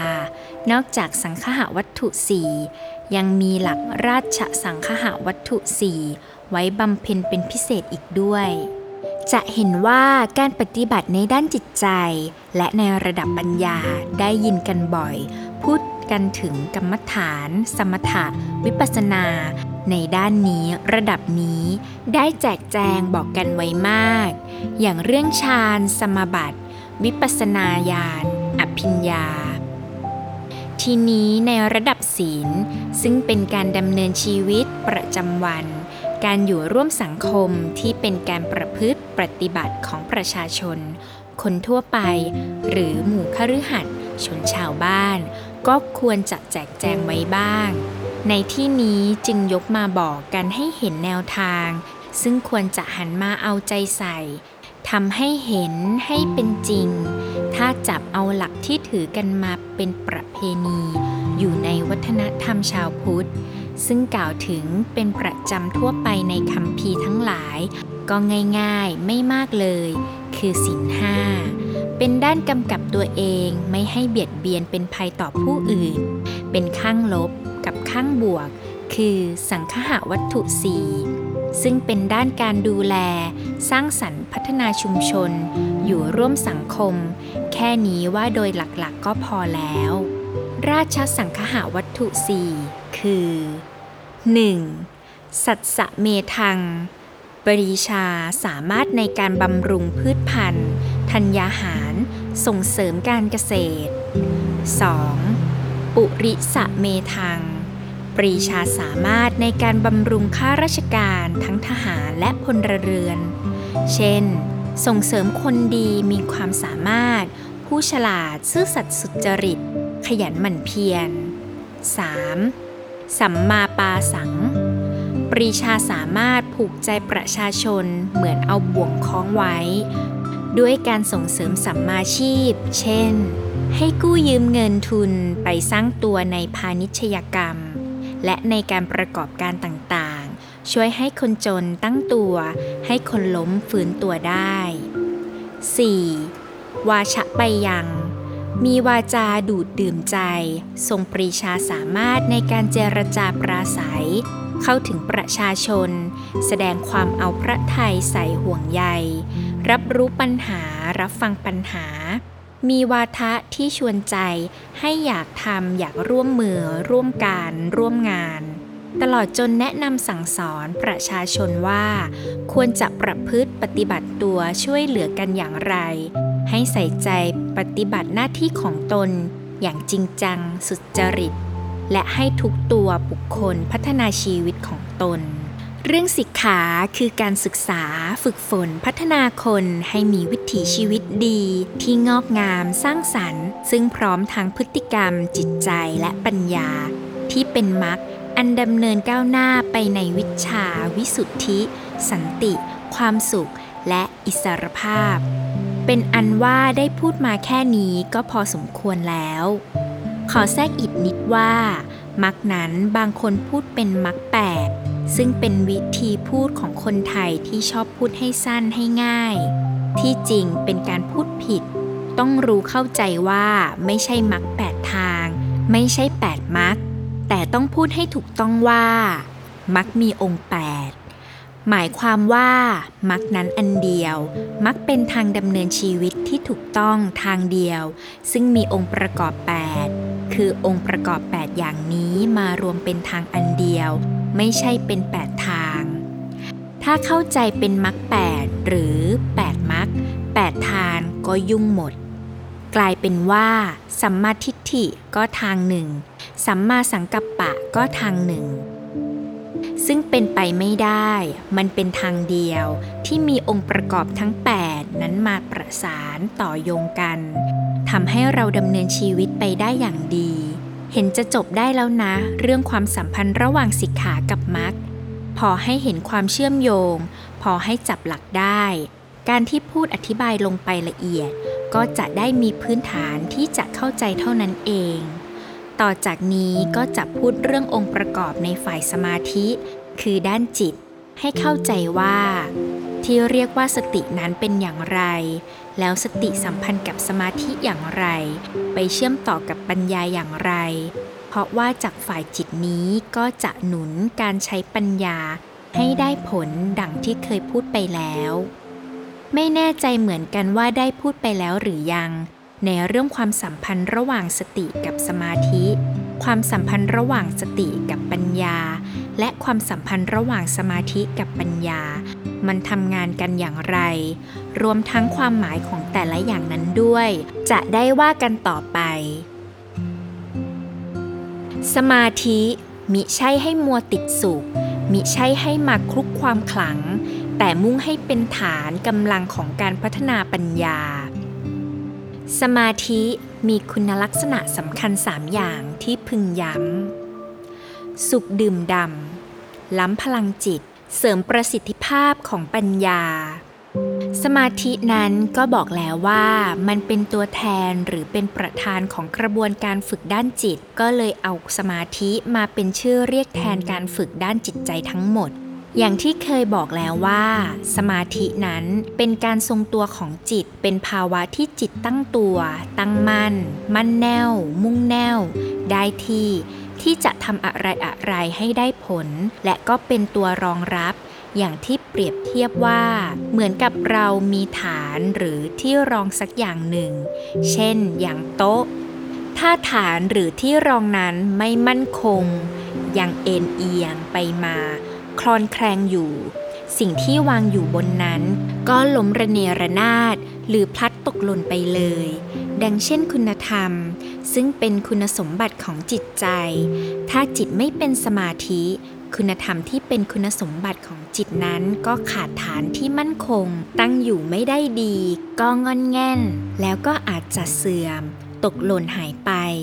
สมาธิจึงเป็นที่รองรับอย่างดีของคุณสมบัติต่างๆของจิตใจทีนี้สมาธิที่แปลกันว่าตั้งมั่นน่ะบางทีเราก็อาจจะมองไปเป็นนิ่ง จิตเป็นสมาธินั้นที่ว่านิ่งก็ถูกต้องแต่ต้องระวังเพราะคำว่านิ่งนั้นชวนให้เข้าใจเป็นอยู่เฉยๆอยู่กับที่จึงต้องเข้าใจให้ชัดสมาธิไม่ใช่หมายถึงจิตนิ่งอยู่กับที่แต่มันทรงตัวได้มั่นคงมุ่งแน่วไปเพราะฉะนั้นแม้แต่เคลื่อนที่มันก็ไปอย่างมั่นคงสม่ำเสมออย่างรถหรืออะไรก็ตามที่จะวิ่งไปได้ดีดำเนินเดินหน้าเป็นไปได้ดีก็ต้องทรงตัวได้มั่นคงสม่ำเสมอแล้วก็แน่วไปในทิศทางนั้นเรียบนิ่งไม่สายไม่สั่นไม่สะท้านถ้ารถสายคนก็ชักใจไม่ดีแล้วใช่ไหมไม่เฉพาะสายมันไม่โครงเครงด้วยทั้งไม่สายทั้งไม่โครงเครงคือมั่นคงทรงตัวแน่วอย่างนี้คือคุณสมบัติที่เราต้องการแต่ถ้าสมาธิอยู่ในภาวะนิ่งอยู่กับที่ไม่ไปตามการก้าวมันก็อาจโน้มไปในทางที่จะเอาแค่สบายแล้วก็มีความสุขแล้วคนก็เสพสุขติดสุขดีไม่ดีก็ขี้เกียจไปเลยเพราะฉะนั้นท่านจึงเตือนไว้ว่าสมาธิกับความขี้เกียจนี้ไปกันได้เป็นพวกเดียวกันโกสัจฉปักเข้ากันดีท่านก็เลยให้ระวังว่าเมื่อได้สมาธิอาจจะเกิดโกสัจฉะคือความเกียจค้านก็จึงต้องให้มีวายามะความพยายามที่เรียกทั่วๆไปว่าวิริยะคือความเพียรมาเร่งร้าวไว้ให้ดุลกันไม่ใช่มาถ่วงแต่มาดึงคือวิริยะนั้นดึงหรือขับดันให้ก้าวหน้าไปไม่ให้สมาธิอยู่กับความหยุดนิ่งถ้าจะนิ่งก็ให้เป็นนิ่งอย่างนิ่งหมายความว่าเดินหน้าไปอย่างมั่นคงเรียบแนววิริยะคือความเพียรแก้วกล้าคอยเร่งเร้าให้ก้าวไปข้างหน้า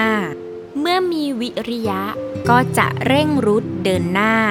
แต่ถ้ามีแต่วิริยะอย่างเดียวเอาแต่เร่งเร้าเกินไปก็อาจกลายเป็นเร่งรีบจนทำให้พล่านร้อนรนหรือลุกลี้ลุกลนไม่สงบไม่มั่นคงตามหลักที่ว่าวิริยะนี้เข้าพวกกันกับความฟุ้งซ่านอุทธัจจปักจึงต้องมีสมาธิมาเข้าคู่ดุลไว้สมาธิจึงคล้ายว่ามาช่วยดึงไว้วิริยะเอาแต่จะไปข้างหน้าสมาธิก็คอยรั้งตรึงไว้อย่าให้ไปเร็วนักและให้การก้าวไปข้างหน้านั้นเป็นการไปอย่างมั่นคงแน่วแน่สงบให้เกิดความพอดีและได้ผลดีถ้ามีสมาธิดีและมีวิริยะด้วยก็เกิดความพอดีทั้งเดินหน้าก้าวไปและก้าวไปอย่างเรียบแนวมั่นคงจึงให้วิริยะกับสมาธิคู่กันแล้วสติก็คอยกำกับปรับแก้ให้พอดีไม่ให้พลาดไม่ให้ขาดไม่ให้เกินจะเห็นว่าในมรรคนั้นมีองค์มรรคในหมวดของจิตเป็นพวกกันเข้าชุดกับสมาธิสามอย่างเริ่มด้วยสัมมาวายามะความเพียรชอบคือความพยายามที่ถูกต้องตรงแท้เร่งระดมเต็มที่อย่างพอดีวายามะพยายามคือวิริยะนี้ตั้งต้นจากฉันทะคือใจรักอยากทำแล้วก็เพียรก้าวหน้าไปไม่หยุดแล้วก็มีสัมมาสติสติชอบคือสติที่จับถูกตรงอยู่กับเรื่องมาคุมมากำกับไว้ไม่ให้พลาดไม่ให้ขาดไม่ให้เกินโดยโยงไปถึงสัมมาสมาธิให้มีสมาธิที่จะมาทำให้เกิดความมั่นคงแน่วแน่ดำเนินเดินหน้าไปจริงจังอย่างพอดีถ้าได้ชุดสามจำพวกสมาธินั้นมาทำงานครบพร้อมกันอย่างนี้ด้านจิตใจก็จะมีสมรรถนะที่จะหนุนพาให้พฤติกรรมหรือการแสดงออกทางกายวาจาสำเร็จผลอย่างดีและจิตใจนั้นก็จะรับใช้ปัญญาให้ทำงานอย่างมีประสิทธิภาพด้วยเป็นอันว่าสมาธิที่เป็นองค์มรรคอันสำคัญนี้เป็นภาวะที่จิตมั่นคงแน่วแน่ไม่ใช่แค่หยุดนิ่งมั่นแน่วอยู่กับที่ แต่มุ่งแน่วไปข้างหน้าอย่างสม่ำเสมอด้วยทีนี้ได้บอกไว้ว่าสมาธินั้นเป็นตัวเอื้อต่อคุณสมบัติอย่างอื่นทั้งหมดของจิตจึงยกเอาสมาธิเป็นตัวแทนเป็นประธานของหมวดการฝึกจิตจึงควรมาดูลักษณะของจิตที่เป็นสมาธิจิตที่เป็นสมาธิอันแสดงถึงภาวะที่เป็นหลักเป็นตัวแทนเป็นประธานของจิตที่พัฒนาแล้วอย่างดีหรือเต็มที่แล้วนั้นมีลักษณะสำคัญที่เป็นข้อใหญ่ๆสามอย่างดังที่พูดบ่อยๆตามที่พระพุทธเจ้าตรัสไว้เองว่า หนึ่ง. จิตเป็นสมาธิมีกำลังอุปมาเหมือนว่าคนเอาภาชนะใส่น้ำขึ้นไปบนยอดเขาหรือยอดเนิน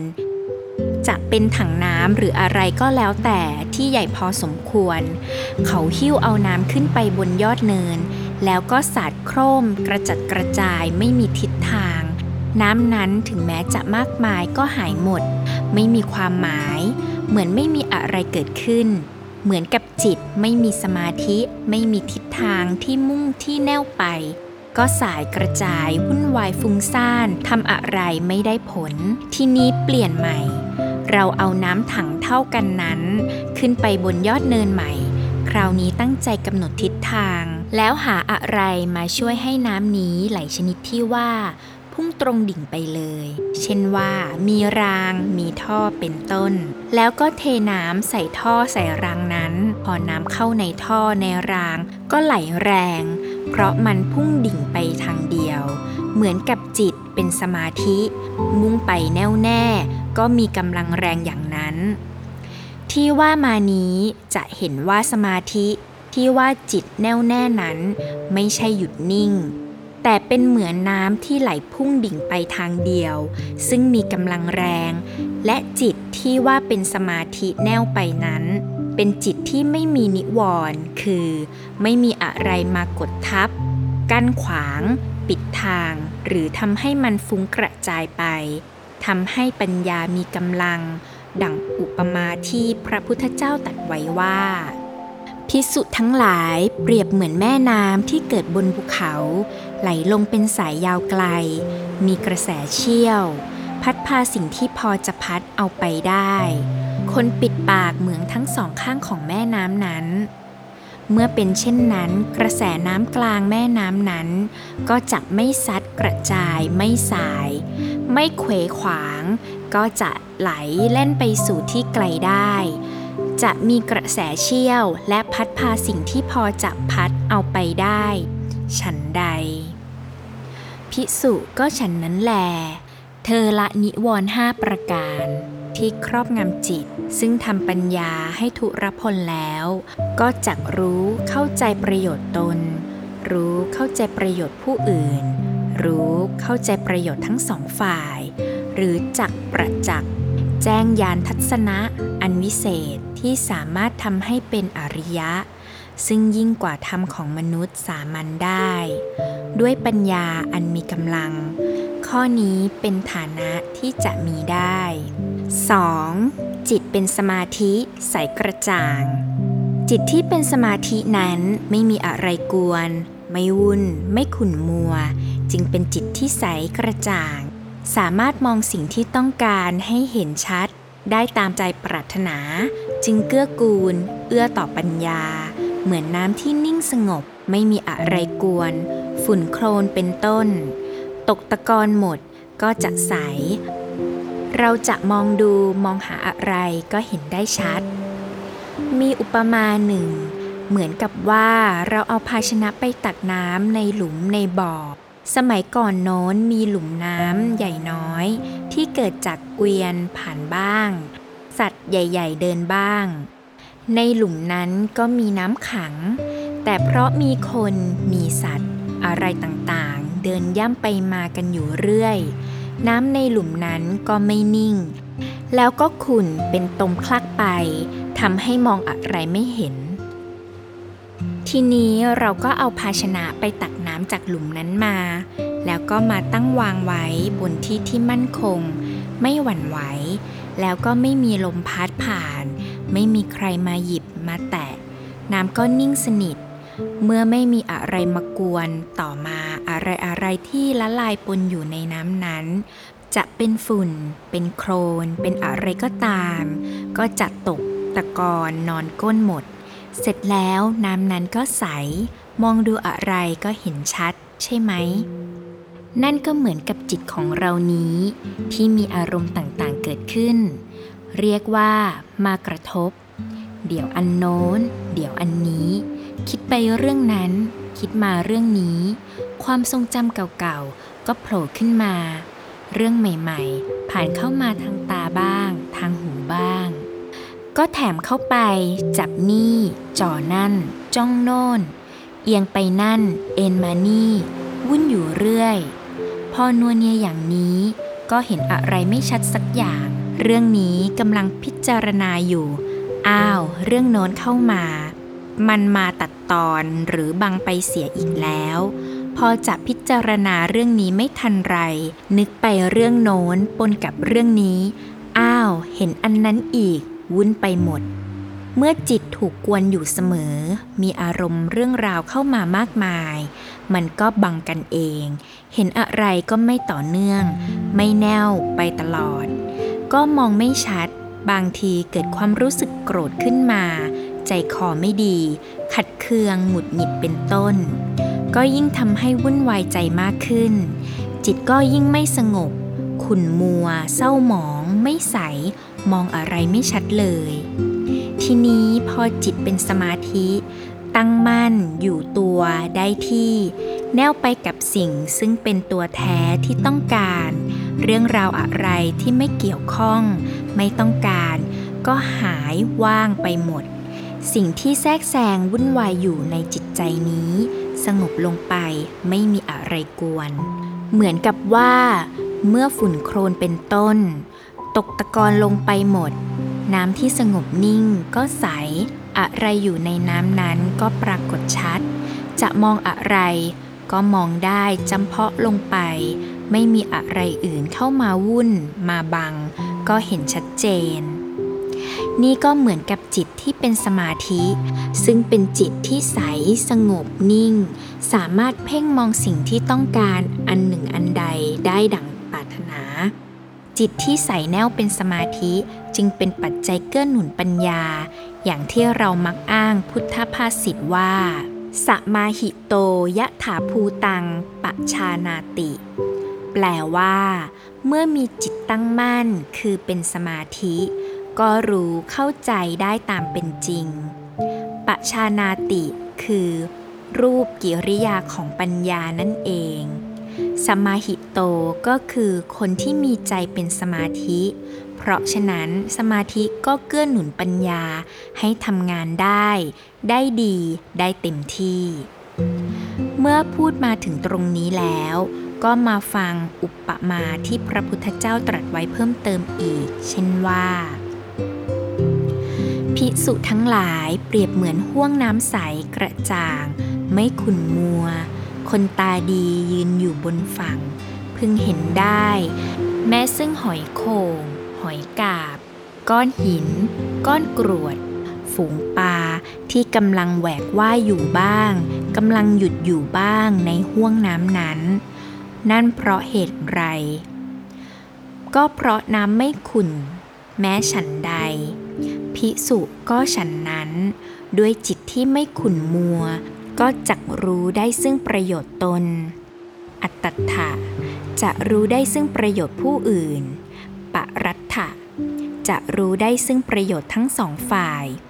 อุพยัตถะจะประจักษ์แจ้งได้ซึ่งคุณวิเศษยิ่งกว่ามนุษย์สามัญคือญาณทัศนะที่สามารถทำให้เป็นอริยชนข้อนี้ย่อมเป็นฐานะเป็นไปได้นั่นเพราะเหตุไรก็เพราะจิตไม่ขุ่นมัวอุปมาเรื่องจิตเป็นสมาธิแล้วใสกระจ่างเกื้อหนุนปัญญานี้ตรัสไว้มากมายหลายแห่งบางครั้งตรัสแสดงให้เห็นภาวะที่จิตเป็นสมาธิใสสงบนั้นโดยจำแนกอุปมาไปตามภาวะที่สมาธิจิตนั้นพ้นไปจากนิวรณ์ห้าแต่ละอย่างขอทบทวนว่านิวรณ์คือสภาพจิตไม่ดีที่กดทับจิตปิดบังปัญญา กีดกั้นขัดขวางการทำงานของจิตทำให้จิตนั้นสงบมั่นนิ่งแน่วเป็นสมาธิไม่ได้จิตที่ปลอดจากนิวรณ์ก็เป็นสมาธิครั้งหนึ่งพราหมณ์นามว่าสังคารวะได้กราบทูลถามพระพุทธเจ้าว่าอะไรเป็นเหตุเป็นปัจจัยให้ในบางคราวมนต์ทั้งหลายแม้ที่ได้สาธยายมาแล้วตลอดเวลายาวนานก็นึกไม่ออกไม่แจ่มแจ้งแต่ในบางคราวมนต์แม้ที่มิได้สาธยายมานานก็นึกได้แจ่มแจ้งครั้งนั้นพระองค์ได้ตรัสตอบโดยทรงอุปมาน้ำสงบนิ่งใสกระจ่างจำแนกตามภาวะจิตเป็นสมาธิที่พ้นจากนิวรณ์ห้านั้นแต่ละอย่างดังนี้ หนึ่ง. จิตถูกกามราคะครอบงำดูกรพราหมณ์ในเวลาใดบุคคลมีใจกุ้มรุมด้วยกามราคะถูกกามราคะครอบงำอยู่และไม่รู้ชัดตามเป็นจริงซึ่งทางออกแห่งกามราคะที่เกิดขึ้นแล้วในเวลานั้นเขาย่อมไม่รู้ชัดมองไม่เห็นตามเป็นจริงแม้ซึ่งประโยชน์ตนแม้ซึ่งประโยชน์ผู้อื่นแม้ซึ่งประโยชน์ทั้งสองฝ่ายมนต์ทั้งหลายแม้ที่ได้สาธยายมาตลอดเวลายาวนานก็ย่อมไม่แจ่มแจ้งไม่ต้องกล่าวถึงมนต์ที่มิได้สาธยายเปรียบเหมือนภาชนะใส่น้ำซึ่งเอาสีครั่งบ้างสีขมิ้นบ้างสีเขียวบ้างสีแดงอ่อนบ้างผสมปนกันไว้คนตาดีมองดูเงาหน้าของตนในภาชนะน้ำนั้นก็ไม่รู้ไม่เห็นตามเป็นจริง สอง. จิตถูกพยาบาทครอบงำเปรียบเหมือนภาชนะใส่น้ำที่เอาไฟเผาลนเดือดพล่านมีไอพลุ้งคนตาดีมองดูเงาหน้าของตนในภาชนะน้ำนั้นก็ไม่รู้ไม่เห็นตามเป็นจริง สาม. จิตถูกทีนมิทธะครอบงำเปรียบเหมือนภาชนะใส่น้ำที่ถูกสาหร่ายและจอบแหนมปกคลุมคนตาดีมองดูเงาหน้าของตนในภาชนะน้ำนั้นก็ไม่รู้ไม่เห็นตามเป็นจริง สี่. จิตถูกอุทธัจจะกุกุจจะครอบงำเปรียบเหมือนภาชนะใส่น้ำที่ถูกลมพัดไหวกระเพื่อมเป็นคลื่นคนตาดีมองดูเงาหน้าของตนในภาชนะน้ำนั้นก็ไม่รู้ไม่เห็นตามเป็นจริง ห้า.จิตถูกวิจิกิจฉาครอบงำเปรียบเหมือนภาชนะใส่น้ำที่ขุ่นมัวเป็นตรมซึ่งวางไว้ในที่มืดคนตาดีมองดูเงาหน้าของตนในภาชนะน้ำนั้นก็ไม่รู้ไม่เห็นตามเป็นจริงแต่ที่พูดมานี้ไม่ใช่หมายความว่าพอมีสมาธิแล้วปัญญาจะเกิดมาเองเลยถ้าเป็นอย่างนั้นโยคีฤๅษีดาบสในอินเดียซึ่งได้สมาธิถึงสมาบัติ แปดกันแล้วมากหลายก็คงตรัสรู้กันไปหมดแล้วแต่เปล่าหรอกจิตมันใสพร้อมที่จะให้เห็นถ้ามองก็เห็นแต่เรามีตาเราไม่ใช้ตาไม่ลืมตามันก็ไม่เห็นนี่ก็เหมือนกันปัญญาเปรียบเหมือนดวงตาของมีให้ดูแต่เราไม่ใช้ปัญญาไม่พิจารณาไม่มองไม่ดูก็ไม่เห็นแล้วก็เลยเอาจิตเป็นสมาธิที่มันมั่นมันใสนั้นไปวุ่นอยู่กับเรื่องอื่นไปในเรื่องของการใช้พลังจิตบ้างมัวไปหาความสุขบ้างก็เลยไม่ได้ใช้ไม่ได้พัฒนาปัญญาเอาแหละนี่คือลักษณะของจิตเป็นสมาธิประการที่สอง สาม. จิตเป็นสมาธิมีความสุขข้อนี้เป็นผลพวงมาเองของสมาธิคือเมื่อจิตเป็นสมาธิตั้งมั่นมุ่งแน่วไปไม่หวั่นไหวไม่ฟุ้งซ่านไม่พล่านไม่เร่าร้อนไม่กระวนกระวายไม่วุ่นวายไม่วอกแวกแล้วก็มีกำลังเต็มที่ไม่ซึมไม่หงอยไม่ห่อเหี่ยวไม่ตึงเครียด ต้องการจะอยู่กับสิ่งใดก็อยู่กับสิ่งนั้นไม่มีอะไรมารบกวนได้มันก็สงบแจ่มใสผ่อนคลายคล่องสบายก็ทำให้มีความสุขอยู่ในตัวเองความสุขกับสมาธินี้มันเกื้อกูลหนุนกันอยู่เป็นธรรมดาจิตจะเป็นสมาธิก็ต้องอาศัยความสุขอย่างที่ท่านใช้คำว่าความสุขเป็นบรรทัดฐานปทัฏฐานของสมาธิถ้าจิตมีทุกข์มันถูกบีบคั้นมันถูกกดดันมันก็ดิ้นรนก็ตั้งมั่นเป็นสมาธิได้ยากแต่พอจิตนั้นสบายมีความสุขมันก็โน้มไปในการที่จะสงบนิ่งเป็นสมาธิได้ง่ายความสุขจึงเป็นปทัฏฐานเป็นปัจจัยตัวประชิดที่จะให้จิตเป็นสมาธิแล้วทีนี้พอสมาธิเกิดขึ้นจิตอยู่ตัวสงบสดใสไม่มีอะไรรบกวนปลอดโปร่งโล่งสบายก็ยิ่งมีความสุขมากขึ้นเพราะฉะนั้นสมาธิก็ยิ่งเสริมความสุขเข้าไปอีกก็มาดูอุปมาที่ตรัสไว้เกี่ยวกับความสุขจากสมาธิเริ่มตั้งแต่หมดนิวรณ์ได้ฌานจนถึงฌานที่สี่พอเห็นตัวอย่างเมื่อมองเห็นนิวรณ์ห้าเหล่านี้ที่ละได้แล้วในตนย่อมเกิดปราโมทย์เมื่อปราโมทย์ก็เกิดปิติเมื่อใจมีปิติกายก็รื่นสบายผ่อนคลายเธอมีกายรื่นสบายผ่อนคลายแล้วก็ได้เสวยสุขเมื่อมีสุขจิตก็ตั้งมั่นเป็นสมาธิเธอสงัดจากกามสงัดจากอกุศลธรรมบรรลุปฐมฌานมีวิตกมีวิจารมีปิติและสุขเกิดแต่วิเวกอยู่เธอทำกายนี้แหละให้ชุ่มชื่นเอิบอิ่มซาบซ่านด้วยปิติและสุขเกิดแต่วิเวกไม่มีส่วนไหนส่วนไหนแห่งกายของเธอทั่วทั้งตัวที่ปิติและสุขเกิดแต่วิเวกจะไม่ถูกต้องดูกรมหาบพิตรเปรียบเหมือนว่าพนักงานสงสนานหรือลูกมือที่ชำนาญเอาแป้งฟอกตัวเทใส่ภาชนะสำริดเอาน้ำพรมนวดขยำไว้ให้เป็นก้อนพอถึงเวลาเย็นก้อนแป้งพอกตัวซึ่งยางซึมไปจับก็ติดทั่วถึงกันทั้งหมดไม่กระจายออกไปฉันใดภิกษุก็ฉันนั้นแลดูกรมหาบพิตรประการอื่นต่อไปอีกเพราะวิตกและวิจารสงบไปภิกษุบรรลุทุติยฌานมีความผ่องใสแห่งจิตในภายในมีภาวะที่จิตเป็นหนึ่งเดียวไม่มีวิตกไม่มีวิจารมีปิติ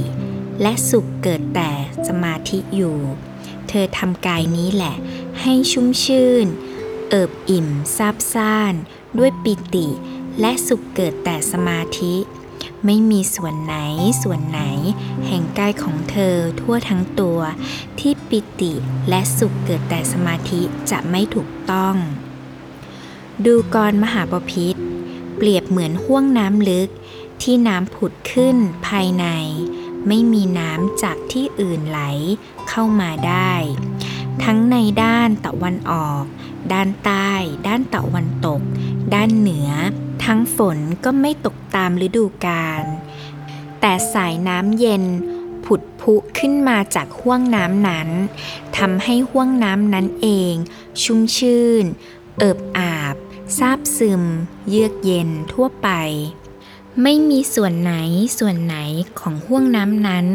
ที่น้ำเย็นจะไม่ถูกต้องฉันใดภิกษุก็ฉันนั้นแลดูกรมหาบพิตรประการอื่นต่อไปอีกเพราะปิติจางไปภิกษุมีอุเบกขามีสติมีสัมปชัญญะเสวยสุขด้วยนามกาย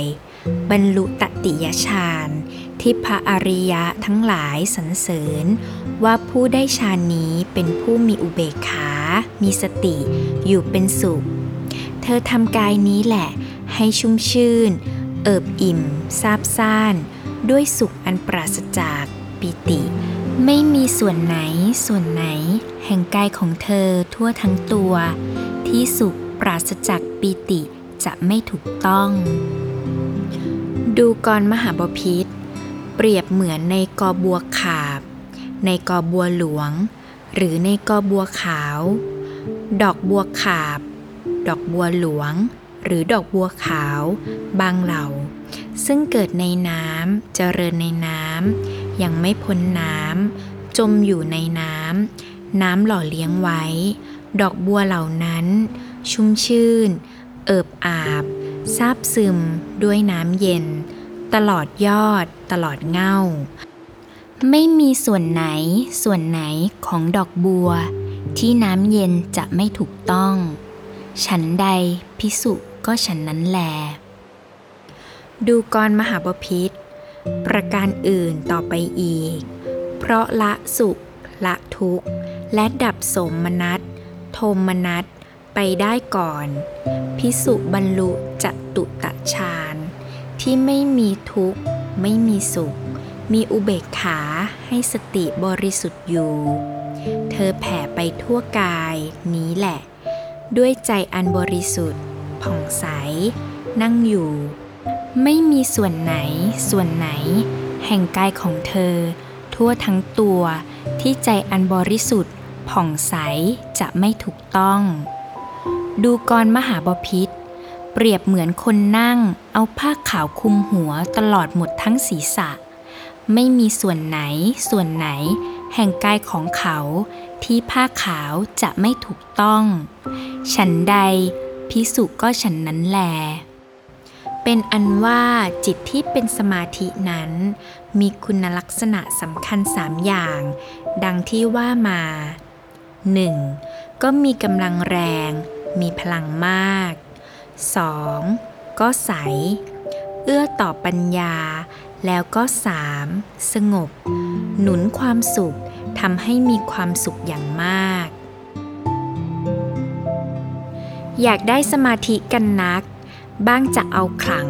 บ้างจะเอาความสุขไม่นึกอย่างพุทธที่มุ่งให้เข้มทางปัญญาจากคุณลักษณะของจิตเป็นสมาธิที่มีหลายด้านนี้คนก็เลยเอาไปใช้ประโยชน์ต่างๆกันบางท่านก็มุ่งเอาไปใช้ประโยชน์ในทางพลังจิตไม่ใช่บางท่านและมากคนทีเดียวแหละที่ชอบด้านนี้รู้สึกว่ามันตื่นเต้นดีคนเรานี้มากมายมักชอบนักเรื่องตื่นเต้นแล้วมันก็เฉไปส่งเสริมกิเลสให้ด้วยเรื่องมีพลังนี้คนก็ชอบอยู่แล้วมันเข้ากันได้ดีกับความอยากมีอำนาจปรารถนาความยิ่งใหญ่การมีพลังจิตก็ไปเสริมความยิ่งใหญ่มีอำนาจนั้นก็เลยอยากจะเอาสมาธิไปใช้ทำโน่นทำนี่ในทางฤทธิเดชปาฏิหาริย์จะได้เก่งกาจกำราบปราบเขาเอาชนะได้น่าเกรงขามแล้วก็ทำให้ฮึกเหิมเพราะฉะนั้นในด้านพลังจิตทางพระจึงไม่สนับสนุนท่านให้ระวังมากความนิยมเอาสมาธิไปใช้ในทางฤทธิเดชปาฏิหาริย์นี้มีกันมากหนักหนาตั้งแต่ก่อนพุทธกาลพวกโยคีฤาษีดาบสหันไปเอาเด่นทางด้านนี้กันมากสืบกันมาจนกระทั่งปัจจุบันนี้พระที่ไปอยู่อินเดียนานๆท่านเล่าให้ฟังว่านักบวชอินเดียเวลานี้จำพวกฤาษีโยคียังยุ่งอยู่กับเรื่องอิทธิฤทธิปาฏิหาริย์ยังชอบเอาดีเอาเด่นโอ้อวดกันในเรื่องนี้ท่านเล่าว่าเวลามีงานมีการเป็นเรื่องใหญ่ๆที่คนมาชุมนุมกันมากพวกฤาษีเหล่านี้ก็จะมาอวดฤทธิเดชกันเช่นทำท่าว่าจะเหาะแล้วลูกศิษย์ก็เข้ามายึดมายื้อบอกว่าอย่าเลยอย่าเลยอาจารย์เก่งอยู่แล้วอาจารย์ไม่ต้องทำหรอกในคัมภีร์อย่างอรรถกถามีเรื่องเก่าๆเล่าไว้อย่างไรเดี๋ยวนี้ก็ยังเป็นอย่างนั้นแปลกนักอินเดียนี้ไม่ได้มีการเปลี่ยนแปลงในเรื่องพวกนี้ในต้นพุทธกาลคนก็ยังเอาฤทธิ์ปาฏิหาริย์ไป เป็นเครื่องวัดความดีงามเลิศประเสริฐเป็นพระอรหันต์เขาถือกันว่าถ้าใครมีฤทธิ์จึงเป็นพระอรหันต์อย่างในพุทธประวัติตอนเริ่มประกาศพระพุทธศาสนาก็มีเรื่องชฎิลพระพุทธเจ้าเสด็จไปที่สำนักของชฎิลพอชฎิลเห็นพระพุทธเจ้าเสด็จมาเขาก็เอาฤทธิ์เป็นเครื่องวัดเขาถือตัวว่าเรานี้มีฤทธิ์พอเห็นว่าท่านผู้นี้ดูท่าทางสงบเสงี่ยมเรียบร้อยคงไม่ได้เรื่องไม่เป็นอรหันต์เหมือนเราหรอกพอพระพุทธเจ้าทรงเข้ามาขอบพักแรมพวกชฎิลก็คิดว่าเออดีแล้วเดี๋ยวเราจะแกล้งทดสอบดูกันในคืนแรกนี้แหละว่าจะไปรอดไหมแล้วตั้งแต่คืนแรกนั้นชฎิลก็แกล้งพระพุทธเจ้าด้วยเรื่องฤทธิ์ปาฏิหาริย์เป็นเหตุให้พระพุทธเจ้าต้องทรงใช้ฤทธิ์ด้วยการประกาศพระศาสนาเมื่อชฎิลประลองฤทธิ์พระพุทธเจ้าก็ต้องมีฤทธิ์ด้วยแล้วก็ปรากฏว่าพระองค์มีฤทธิ์เหนือกว่าชฎิลในที่สุดชฎิลก็สิโรราบแล้วก็ยอมฟังพระพุทธเจ้าจึงทรงสอนธรรมให้เขาฟังได้พอเขายอมแล้วพระองค์ก็ทรงยุติเรื่องฤทธิ์ทิ้งไปเลยเอาฤทธิ์สยบฤทธิ์แล้วก็จบแค่นั้นทรงหันไปสอนธรรมให้ปัญญานี่ในแง่ภายนอกก็ต้องให้สมาธิพาคนก้าวไปสู่ปัญญาเป็นอันว่าในยุคพุทธกาลตั้งแต่ก่อนพระพุทธเจ้าอุบัติเขานิยมกันมาอย่างนั้นแต่พระพุทธเจ้าทรงนำให้เปลี่ยนทางใหม่จากอิทธิปาฏิหาริย์ไปเป็นอนุสาสนีปาฏิหาริย์มาถึงปัจจุบันนี้ในอินเดียแดนชมพูทวีปเก่าก็อย่างที่เล่าเมื่อกี้ว่าโยคีฤาษีที่นั่นยังยุ่งหัวนัวเนียอยู่กับเรื่องฤทธิ์เดชนี้อย่างที่พระไทยได้ไปเห็นมาจนน่าแปลกใจหนักหนาว่าอินเดียนี้ในเรื่องลัทธิความเชื่อถือหลายพันปีไม่ได้ก้าวไปไหนแล้วในขณะที่อินเดียนัวเนียกันไปคนไทยก็ยังนุงนังพร่าพร่ามัวมัวแทบไม่ได้ก้าวมาทางปัญญาอีกเหมือนกันหันกลับไปดูในสมัยพุทธกาลนอกจากเรื่องชฎิลแล้วสภาพสังคมที่ไม่นิยมปัญญาอย่างนี้ก็เห็นได้ชัดในเรื่องยมกปาฏิหาริย์ซึ่งเป็นอย่างนั้นท่านเล่าไว้ในคัมภีร์ว่าพวกนักบวชโยคีหรือสีดาบสมาชุมนุมกันก็ทำท่าว่าจะแสดงฤทธิ์จะเหาะจะเหาะแล้วพวกลูกศิษย์ก็มายื้อมาหยุดมาฉุดชายผ้าบอกว่าอย่าอย่าอย่าท่านอาจารย์แค่นี้อย่าไปทำเลยแค่นี้มันไม่สมไม่คุ้มค่าเดี๋ยวนี้ผ่านมาแล้วเกือบ สามพัน ปีอินเดียก็ยังเป็นอย่างนั้น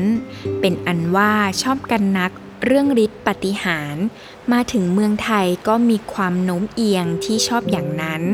เป็นการแสดงพลังอำนาจเป็นเรื่องตื่นเต้นดีแล้วก็สนองกิเลสได้ด้วยควรรู้หลักไว้ว่าการใช้สมาธิในทางพลังจิตนี้ไม่เป็นหลักประกันความหมดกิเลสและความทุกข์อาจจะใช้เสริมกิเลสด้วยซ้ำแต่ถ้าจะใช้ให้ถูกต้องก็จำกัดไว้ใช้ในทางที่จะเสริมการทำงานพระศาสนาไว้ในคราวจำเป็นเพื่อเบิกทานแก่อนุสาสนีปาฏิหาริย์แต่มันจะเป็นประโยชน์สำหรับผู้ไม่มีกิเลสหรือมีคุณธรรมมีเจตนาดีที่จะเอามาใช้ในทางที่ดีโดยท่านก็จะไม่อวดตนไม่แสดงตัวแต่เอามาสนับสนุนการทำงานนี้ด้านที่หนึ่งพลังจิตด้านที่สองคือความเอื้อต่อปัญญาดังที่ว่าทำให้จิตใจมองเห็นอะไรง่ายขึ้นชัดขึ้นคุณลักษณะข้อนี้ในพระพุทธศาสนาเน้นไว้ให้เอามาใช้ประโยชน์ให้มากถือว่าเป็นคุณค่าสำคัญที่ต้องการเราเจริญสมาธิก็เพื่อประโยชน์นี้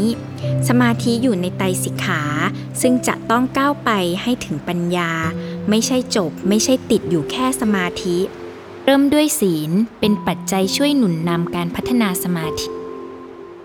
แล้วสมาธิก็เป็นปัจจัยช่วยในการพัฒนาปัญญาทำให้ใช้ปัญญาได้ผลดีส่วนด้านที่สามคุณลักษณะที่ทำให้จิตใจสงบมีความสุขข้อนี้ก็ต้องระวังที่จริงนั้นมันเป็นตัวหนุนเพราะว่าเมื่อเราทำงานจะใช้จิตใจในการทำงานของปัญญาเมื่อจิตใจสงบสุขมันไม่เดือดร้อนไม่ต้องดิ้นรนไม่กระวนกระวายไม่ฟุ้งไม่สายไม่มีอะไรขัดไม่มีอะไรกวน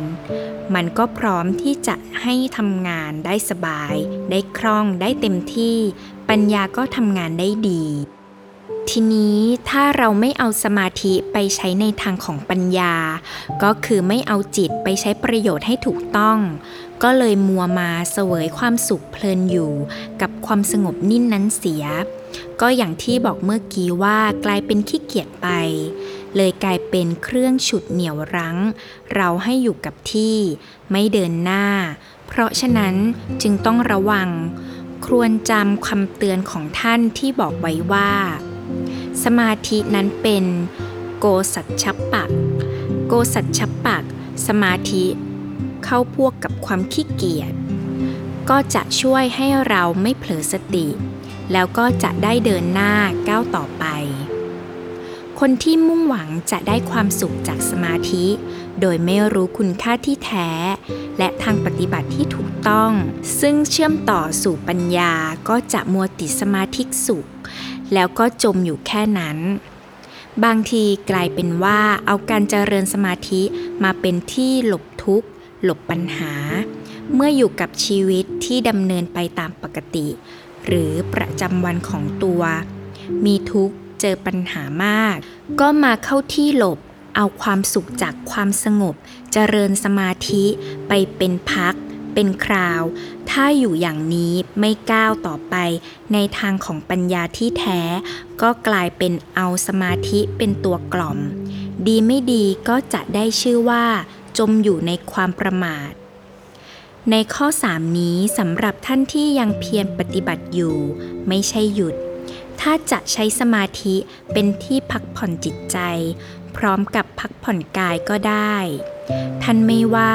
เพียงแต่ระวังไม่ให้กลายเป็นความประมาทไม่ให้กลายเป็นตัวเหนี่ยวรั้งที่ทำให้กลายเป็นคนหยุดนิ่งเพราะการพักผ่อนก็เป็นเรื่องจำเป็นอย่างร่างกายของเราใช้งานมากๆก็พักผ่อนเสียบ้างยิ่งท่านผู้บรรลุธรรมจบแล้วอย่างพระพุทธเจ้านั้นไม่ต้องทรงเพียงพยายามเพื่อฝึกตนอีกได้แต่ทำงานเพื่อผู้อื่นก็ทรงจาริกไปโน่นจาริกไปนั่นเทศนาสั่งสอนกลับมาเหนื่อยพระวรกายก็ทรงเข้าฌานพักผ่อนเรียกว่าทิฏฐธรรมสุขวิหารคือการพักอยู่อย่างเป็นสุขในปัจจุบันการใช้ในแง่นี้คือเป็นเครื่องพักผ่อนอย่างดีที่สุดอยู่ในประโยชน์ข้อที่สามของสมาธิที่ใช้ถูกต้องสมคุณค่าของสมาธินั้นทั้งหมดที่พูดมานั้นก็เป็นอันว่าจุดศูนย์รวมของหลักการคือเป็นการปฏิบัติให้ก้าวหน้าไปในไตรสิกขาเพราะฉะนั้นจะต้องให้สมาธิเป็นปัจจัยหนุนขึ้นไปสู่ปัญญาดังนั้นคุณลักษณะของสมาธิข้อที่สองที่ทำให้จิตใสจึงเป็นจุดเน้นเพราะเป็นตัวเอื้อแก่ปัญญาโดยตรงแต่ทีนี้ถ้าเราใช้เป็นประโยชน์ในแง่พลังจิตที่ทำให้จิตมีกำลังตั้งมั่นและมุ่งแน่วไปก็มาหนุนการใช้ปัญญาเพราะการใช้ปัญญาก็ต้องอาศัยจิตที่มีกำลังจึงจะทำงานได้ผลดียิ่งจิตมีกำลังมากก็ยิ่งทำให้การใช้ปัญญาได้ผลดียิ่งขึ้นประโยชน์ข้อนี้ก็มาเสริมแล้วไปข้อที่สามจิตสงบสุขก็มาหนุนการใช้ปัญญาอย่างที่ว่าไปแล้วอีกนั่นแหละเพราะฉะนั้นก็ใช้แบบสามประสานก็ยิ่งเป็นประโยชน์เป็นอันว่าถ้าใช้ถูกแล้วก็ดีไปหมดรวมความตามที่ว่ามานี้ภาวะที่จิตเป็นสมาธินั้นท่านจึงเรียกว่ากรรมณีแปลว่า ควรแก่งานหรือเหมาะแก่งานคือเหมาะแก่การใช้งานเหมาะที่จะใช้งานเป็นอันว่าจิตที่เป็นสมาธิมีลักษณะที่พูดให้ตรงกับจุดมุ่งหมายในหลักไตรสิกขาหรือในการปฏิบัติทางพระพุทธศาสนาเรียกว่าจิตเป็นกัมมณีแปลว่าจิตเหมาะแก่การใช้งานและท่านมักพูดพ่วงมาด้วยกันกับคำว่ามุทุที่แปลว่านุ่มนวลคือปรับใช้ได้คล่องสะดวกไม่แข็งไม่กระด้างเป็นอันว่ามุทุนุ่มนวลแล้วก็กัมมณีควรแก่งานหรือเหมาะแก่งานใช้งานได้ดีก็เอาไปให้ปัญญาใช้เป็นที่ทำงานในการวิจัยวิจารณ์อย่างได้ผลดีตามที่ได้พูดมาในเรื่องคุณลักษณะและอาการของจิตที่เป็นสมาธินี้ก็เข้ากับที่ได้บอกไว้ให้เห็นว่าทำไมสมาธิจึงเป็นประธานของภาวะจิตหรือของบรรดาคุณสมบัติทั้งหมดของจิตก็อย่างที่ว่าแล้วเมื่อจิตเป็นสมาธิตั้งมั่นก็ทำให้คุณสมบัติอื่นๆดำรงคงอยู่ได้แล้วก็อาศัยจิตที่เป็นสมาธินั้นเป็นที่เจริญเติบโตงอกงามถ้าจิตไม่ตั้งมั่นมัวแต่สั่นคลอนคุณสมบัติทั้งหลายก็มีแต่จะงอนแง่นแล้วก็จะตกหล่นเสื่อมถอยไปแต่เมื่อจิตมั่นแน่วคุณสมบัติอื่นทั้งหลายก็สามารถเจริญงอกงามได้ดีภาวะที่จิตมีพลังก็มาช่วยคุณสมบัติด้านสมรรถภาพจิตก็มาได้หมดคุณสมบัติด้านความสงบสุขด้านสุขภาพจิตที่จิตสบายโล่งโปร่งผ่องใสก็มาด้วยกันกับสมาธิตลอดจนคุณสมบัติที่ดีที่เป็นกุศลอื่นๆทั้งหลายก็มาได้กับจิตที่สงบจิตที่ตั้งมั่นจิตที่มุ่งแน่วจิตที่อยู่ตัวจิตที่ไม่มีอะไรกวนในทางตรงข้ามถ้าเป็นสภาวะฝ่ายอกุศลก็ไม่สอดคล้องไม่เข้ากันกับสมาธิแต่มันจะมากวนให้เสียสมาธิอย่างเช่นถ้าโกรธขึ้นมานี่สมาธิถูกกวนทันทีเลยจิตหวั่นไหววอกแวกพรุ่งพล่านตั้งมั่นมุ่งแน่วไปไม่ได้ไม่รู้แหละอกุศลอะไรเกิดขึ้นมาก็ทำให้จิตพลุ่งพล่านบ้างหวั่นไหวบ้างขุ่นมัวเศร้าหมองบ้างคับแคบอึดอัดกดดันบีบคั้นไปต่างๆอกุศลทำให้จิตมีสภาพอย่างนี้ซึ่งไม่ดีทั้งนั้นเข้ากันไม่ได้เลยกับสมาธิแต่ทีนี้ถ้าเกิดมีสมาธิขึ้นมาก็แสดงว่าเจ้าพวกนี้ไปแล้วพวกอกุศลไม่อยู่แล้วเจ้าพวกตัวร้ายอยู่ไม่ได้แล้วเจ้าพวกฝ่ายกุศลก็ได้โอกาสเข้ามาเพราะฉะนั้นพวกคุณสมบัติคุณธรรมต่างๆก็มาได้เมื่อสมาธิดีสมาธิจึงเป็นที่รองรับของกุศลธรรมหรือเป็นประธานของคุณสมบัติดีงามของจิตทั้งหมดก็จึงเรียกชื่อหมวดการฝึกจิตทั้งหมดเป็นสมาธิไปเลยเอาแหละนี่ก็เห็นจะพอสมควรถามถึงภาวนาก็ตอบไว้นิดทีนี้ท่านสุรเดชถามคำว่าสมถภาวนาก็เลยพูดอีกหน่อยเรื่องก็คือคำว่าสมถะคำว่าสมาธิแล้วก็จิตภาวนาอะไรพวกนี้มีความหมายคล้ายๆกันเราเอาคำว่าภาวนาไปต่อได้หมดเลยเป็นจิตตภาวนาจิตภาวนาสมาถภาวนาสมาธิภาวนาคำว่าสมาถภาวนานี้เป็นคำที่นิยมขึ้นมาบ้างในสมัยหลังในยุคอัตถกถาแต่ในสมัยของพระไตรปิฎกคือในชั้นพุทธพจน์นี้ใช้ว่าสมถะเฉยๆเช่นว่าสมโถจะวิปัสสนาจะคำว่าสมถภาวนาไม่พบที่ใช้ในพระไตรปิฎกสมถะก็คือความสงบของจิตที่จะมาเอื้อต่อการใช้ปัญญาต่อไปเพราะฉะนั้นตามปกติจึงพูดคู่กับวิปัสสนาว่าสมโถจะวิปัสสนาจะคือสมถะและวิปัสสนา สมถะนั้นบางครั้งพระพุทธเจ้าก็ตรัสแทนคำว่าสมาธินั่นเองหมายความว่าบางครั้งคำว่าสมาธิก็ใช้คำว่าสมถะแทนได้เพราะเล็งไปที่อาการที่จิตสงบสมาธิก็จิตตั้งมั่นในความตั้งมั่นก็มีความสงบสมถะก็คือความสงบและในความสงบก็คือมีสมาธิที่ว่าสงบก็ระงับอกุศลให้เงียบหายไม่ให้มีบทบาทไม่ให้มีอิทธิพลไม่ให้มีกำลังไม่ให้ทำอะไรได้ทีนี้เมื่อพูดคำว่าสมถภาวนาคือเจริญสมถะทำความสงบให้เป็นให้มีขึ้นก็มาตรงกับสมาธิภาวนาคือเจริญสมาธิทำสมาธิให้เป็นให้มีขึ้นและจิตตภาวนาคือพัฒนาจิตใจก็คือเจริญจิตเจริญใจให้มีสมถะหรือให้มีสมาธินั่นเองทั้งสามคำสมถภาวนาสมาธิภาวนาและจิตภาวนาเมื่อว่าโดยทั่วไปไม่ถึงกับเสมอไปก็เลยใช้แทนกันได้ย้ำอีกครั้งในพระไตรปิฎกนั้นสมถภาวนาไม่พบที่ใช้ใช้แต่สมถะเฉยๆแล้วก็ใช้คำว่าสมถะแทนคำว่าสมาธิได้บางครั้งพระพุทธเจ้าก็ทรงใช้แต่ไม่นิยมเท่ากับคำว่าสมาธิและคำว่าสมถะนี้นิยมใช้เข้าคู่กับคำว่าวิปัสสนาเป็นสมาโถจะวิปัสสนาจะแสดงถึงความเชื่อมโยงกันว่าสมาธิทำให้จิตสงบเป็นสมถะแล้วก็ทำให้พร้อมที่จะใช้ปัญญาต่อเพราะฉะนั้นสมถะก็มาเป็นฐานแก่วิปัสสนาทีนี้ว่าถึงกระบวนการปฏิบัติในการฝึกให้เกิดสมาธิก็คือฝึกจิตให้เป็นสมาธิต่อมาก็นิยมเรียกกระบวนการปฏิบัติทั้งหมดนี้ว่าสมถะคือระบบวิธีและกระบวนการปฏิบัติทั้งหมดที่จะทำให้เกิดสมาธินั้นเรียกว่าสมถะ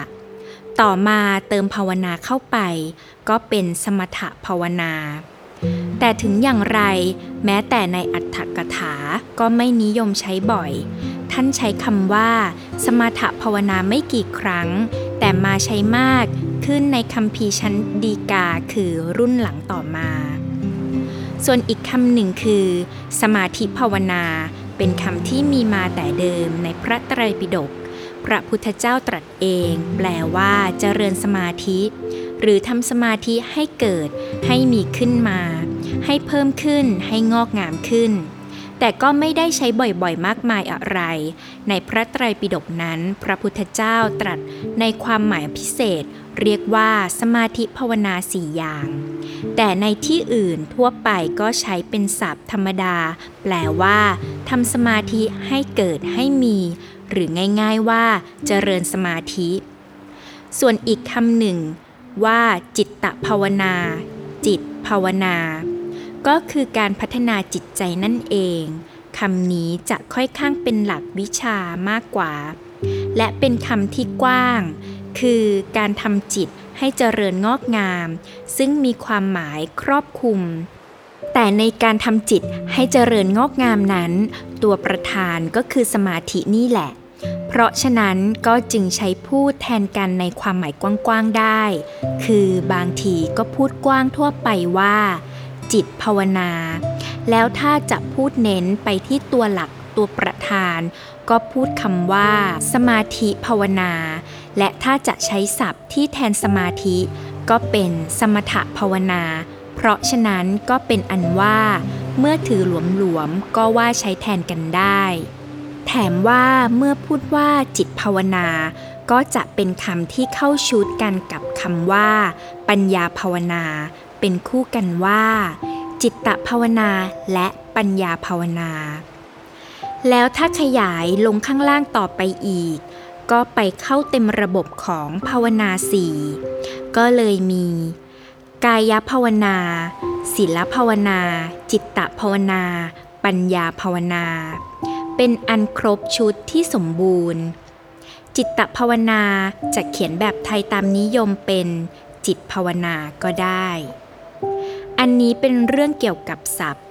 ซึ่งเป็นเรื่องของความนิยมด้วยแล้วก็มีความหมายพ่วงมาในแง่มุมต่างๆเช่นเนื่องกับบริบทด้วยก็เอามาพูดเป็นเพียงเกร็ดความรู้ประกอบไม่ต้องไปติดใจอะไรมากในเรื่องนี้ก็คิดว่าพอสมควรแค่นี้